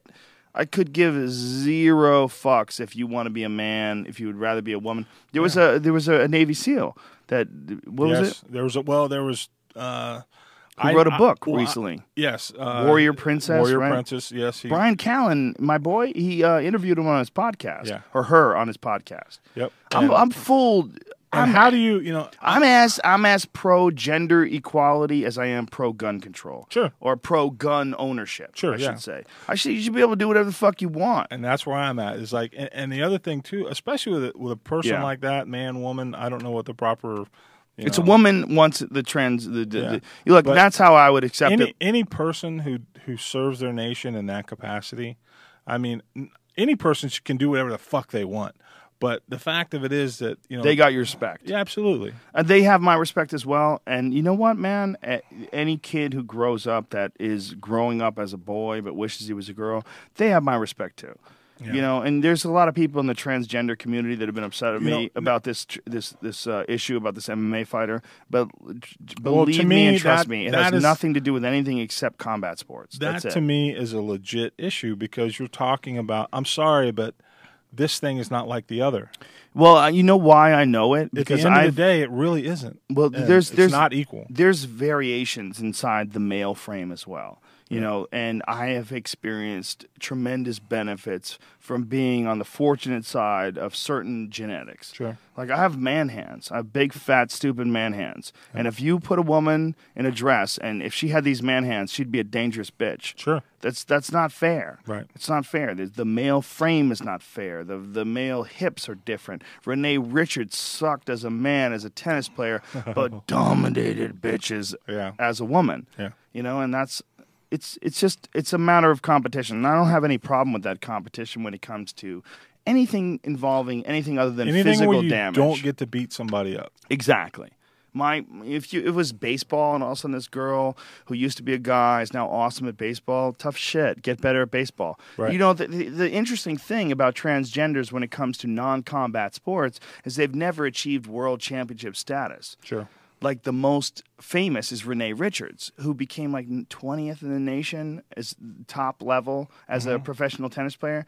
That means that a dude who used to be a dude who became a woman, Right. okay, becomes a woman, is a woman now, still can't be the best, you know, double Sure. X chromosome Right. women. Well, because to me, it goes back to what we talked about excellence at, at, at any level, no matter what. You know, so you're saying that if you had excellence, you would accept the natural born gender that you're born with? no, no, no. What I'm saying Sexual is, identities are just in your what mind. I'm saying is a genetic like strength advantage cannot overcome someone who has the drive and willingness to be great. That's all good on paper. It can and it can't. It depends on what the what the what the um. You take a mediocre. Here's a perfect example. You take a mediocre, run of the mill male pro. Okay. Okay. Now, actually, this is probably a bad example because there's a pretty big disparity in pool between men and women players, which is crazy because there shouldn't be. That's what I need to do. I need to get on the women's pro tour and start dominating. Robbing people. Just- Tell me, can I place top ten just in the women's pro tour? chicks. Do you think I at my very best? I guarantee you could place top twenty. that is amazing. Guarantee you could place. As a professional women's I pool player, guarantee Allison you- Fisher I- would always rob I me. guarantee you could place top twenty, but the top five would Those bitches you. would rob me no matter Heist what. you. But for now, for now, if I Guy got Young psychotic, Kim. But hey, if you had to get beat and you got beat by Ga Young Kim, there's a lot worse things. there's a lot worse things in life to go Yeah. home and sleep to, and contemplate before you sleep, meditate before you sleep. You say that, but that's if I get crazy. If I get crazy and I dedicate my life to that shit. Still too late. I got a dick. They don't have a dick. I Don't think matter. I'm- too I late. feel good. Here's something about You say pool. too late. I too disagree. Late. It's too no. I, it's, Too late unless you involve mushrooms in the equation. doesn't matter. It does. Every you great- say it doesn't. Don't every- make me prove you wrong. Every great pool player I know was great by the time they were 21. Mm, they didn't do mushrooms. If they did do mushrooms, they would realize that you can have a rebirth at any point in time, and then dedicate your sight your sights Then entirely come- on that how- goal. Well, that's true. There's no benefit. If there was a benefit, if there was some fucking No, Hurricane no Higgins benefit. money, No benefit. if there was some fucking snooker money, No you know, benefit.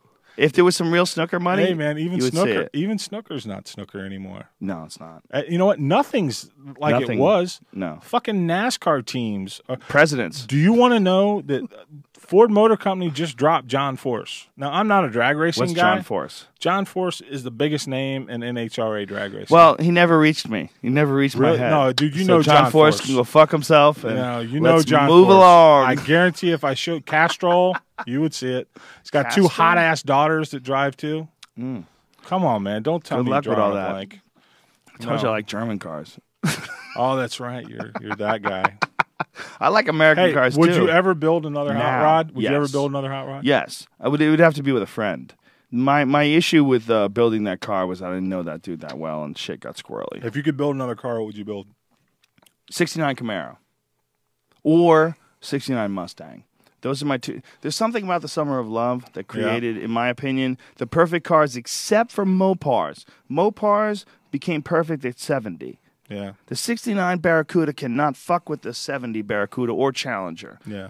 There's something about the 1970s That cars. 69 Mustang's a nasty Oh, motherfucker too. though. fastback? Yes. Oh, it's about as good yeah, as it gets. Just, oh. About as good as get. My friend Bud Brutsman. He's Did you ever drive an Eleanor?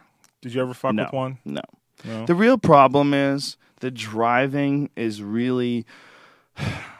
It's fun and it's interesting, and you're you're you're you're, hopping into a time machine. Sure.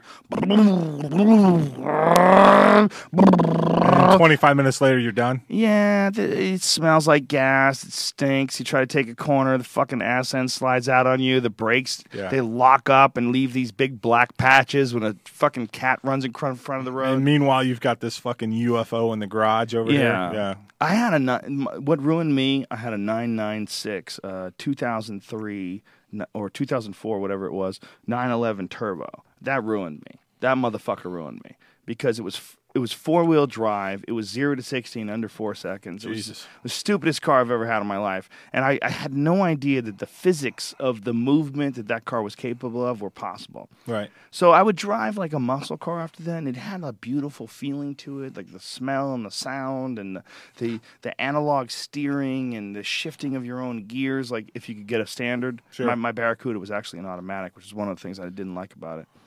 But You built a car and had an automatic put in it? it was their idea. I let them do everything. That's how it all happened. Was your man card suspended or how'd The- that work? Well, it became. I, I spent the money on it for sure, but it was all them telling me. I didn't know enough about the muscle car world, Sure. and so when I was having it built, I didn't Why the fuck did they put an automatic in it? because of the amount of power. The engine was Oh. 700 horsepower. Okay, all right. 700 horsepower is an insane amount of money. Mm-hmm. I mean, it's I mean, insane amount of power and money. But it sounds like a fire-breathing dragon. I mean, and he was saying that the clutch just wouldn't handle it. Sure. It was just too much fucking. Was there a blower on the motor? Yeah, Oh Jesus. yeah. It was a ridiculous car.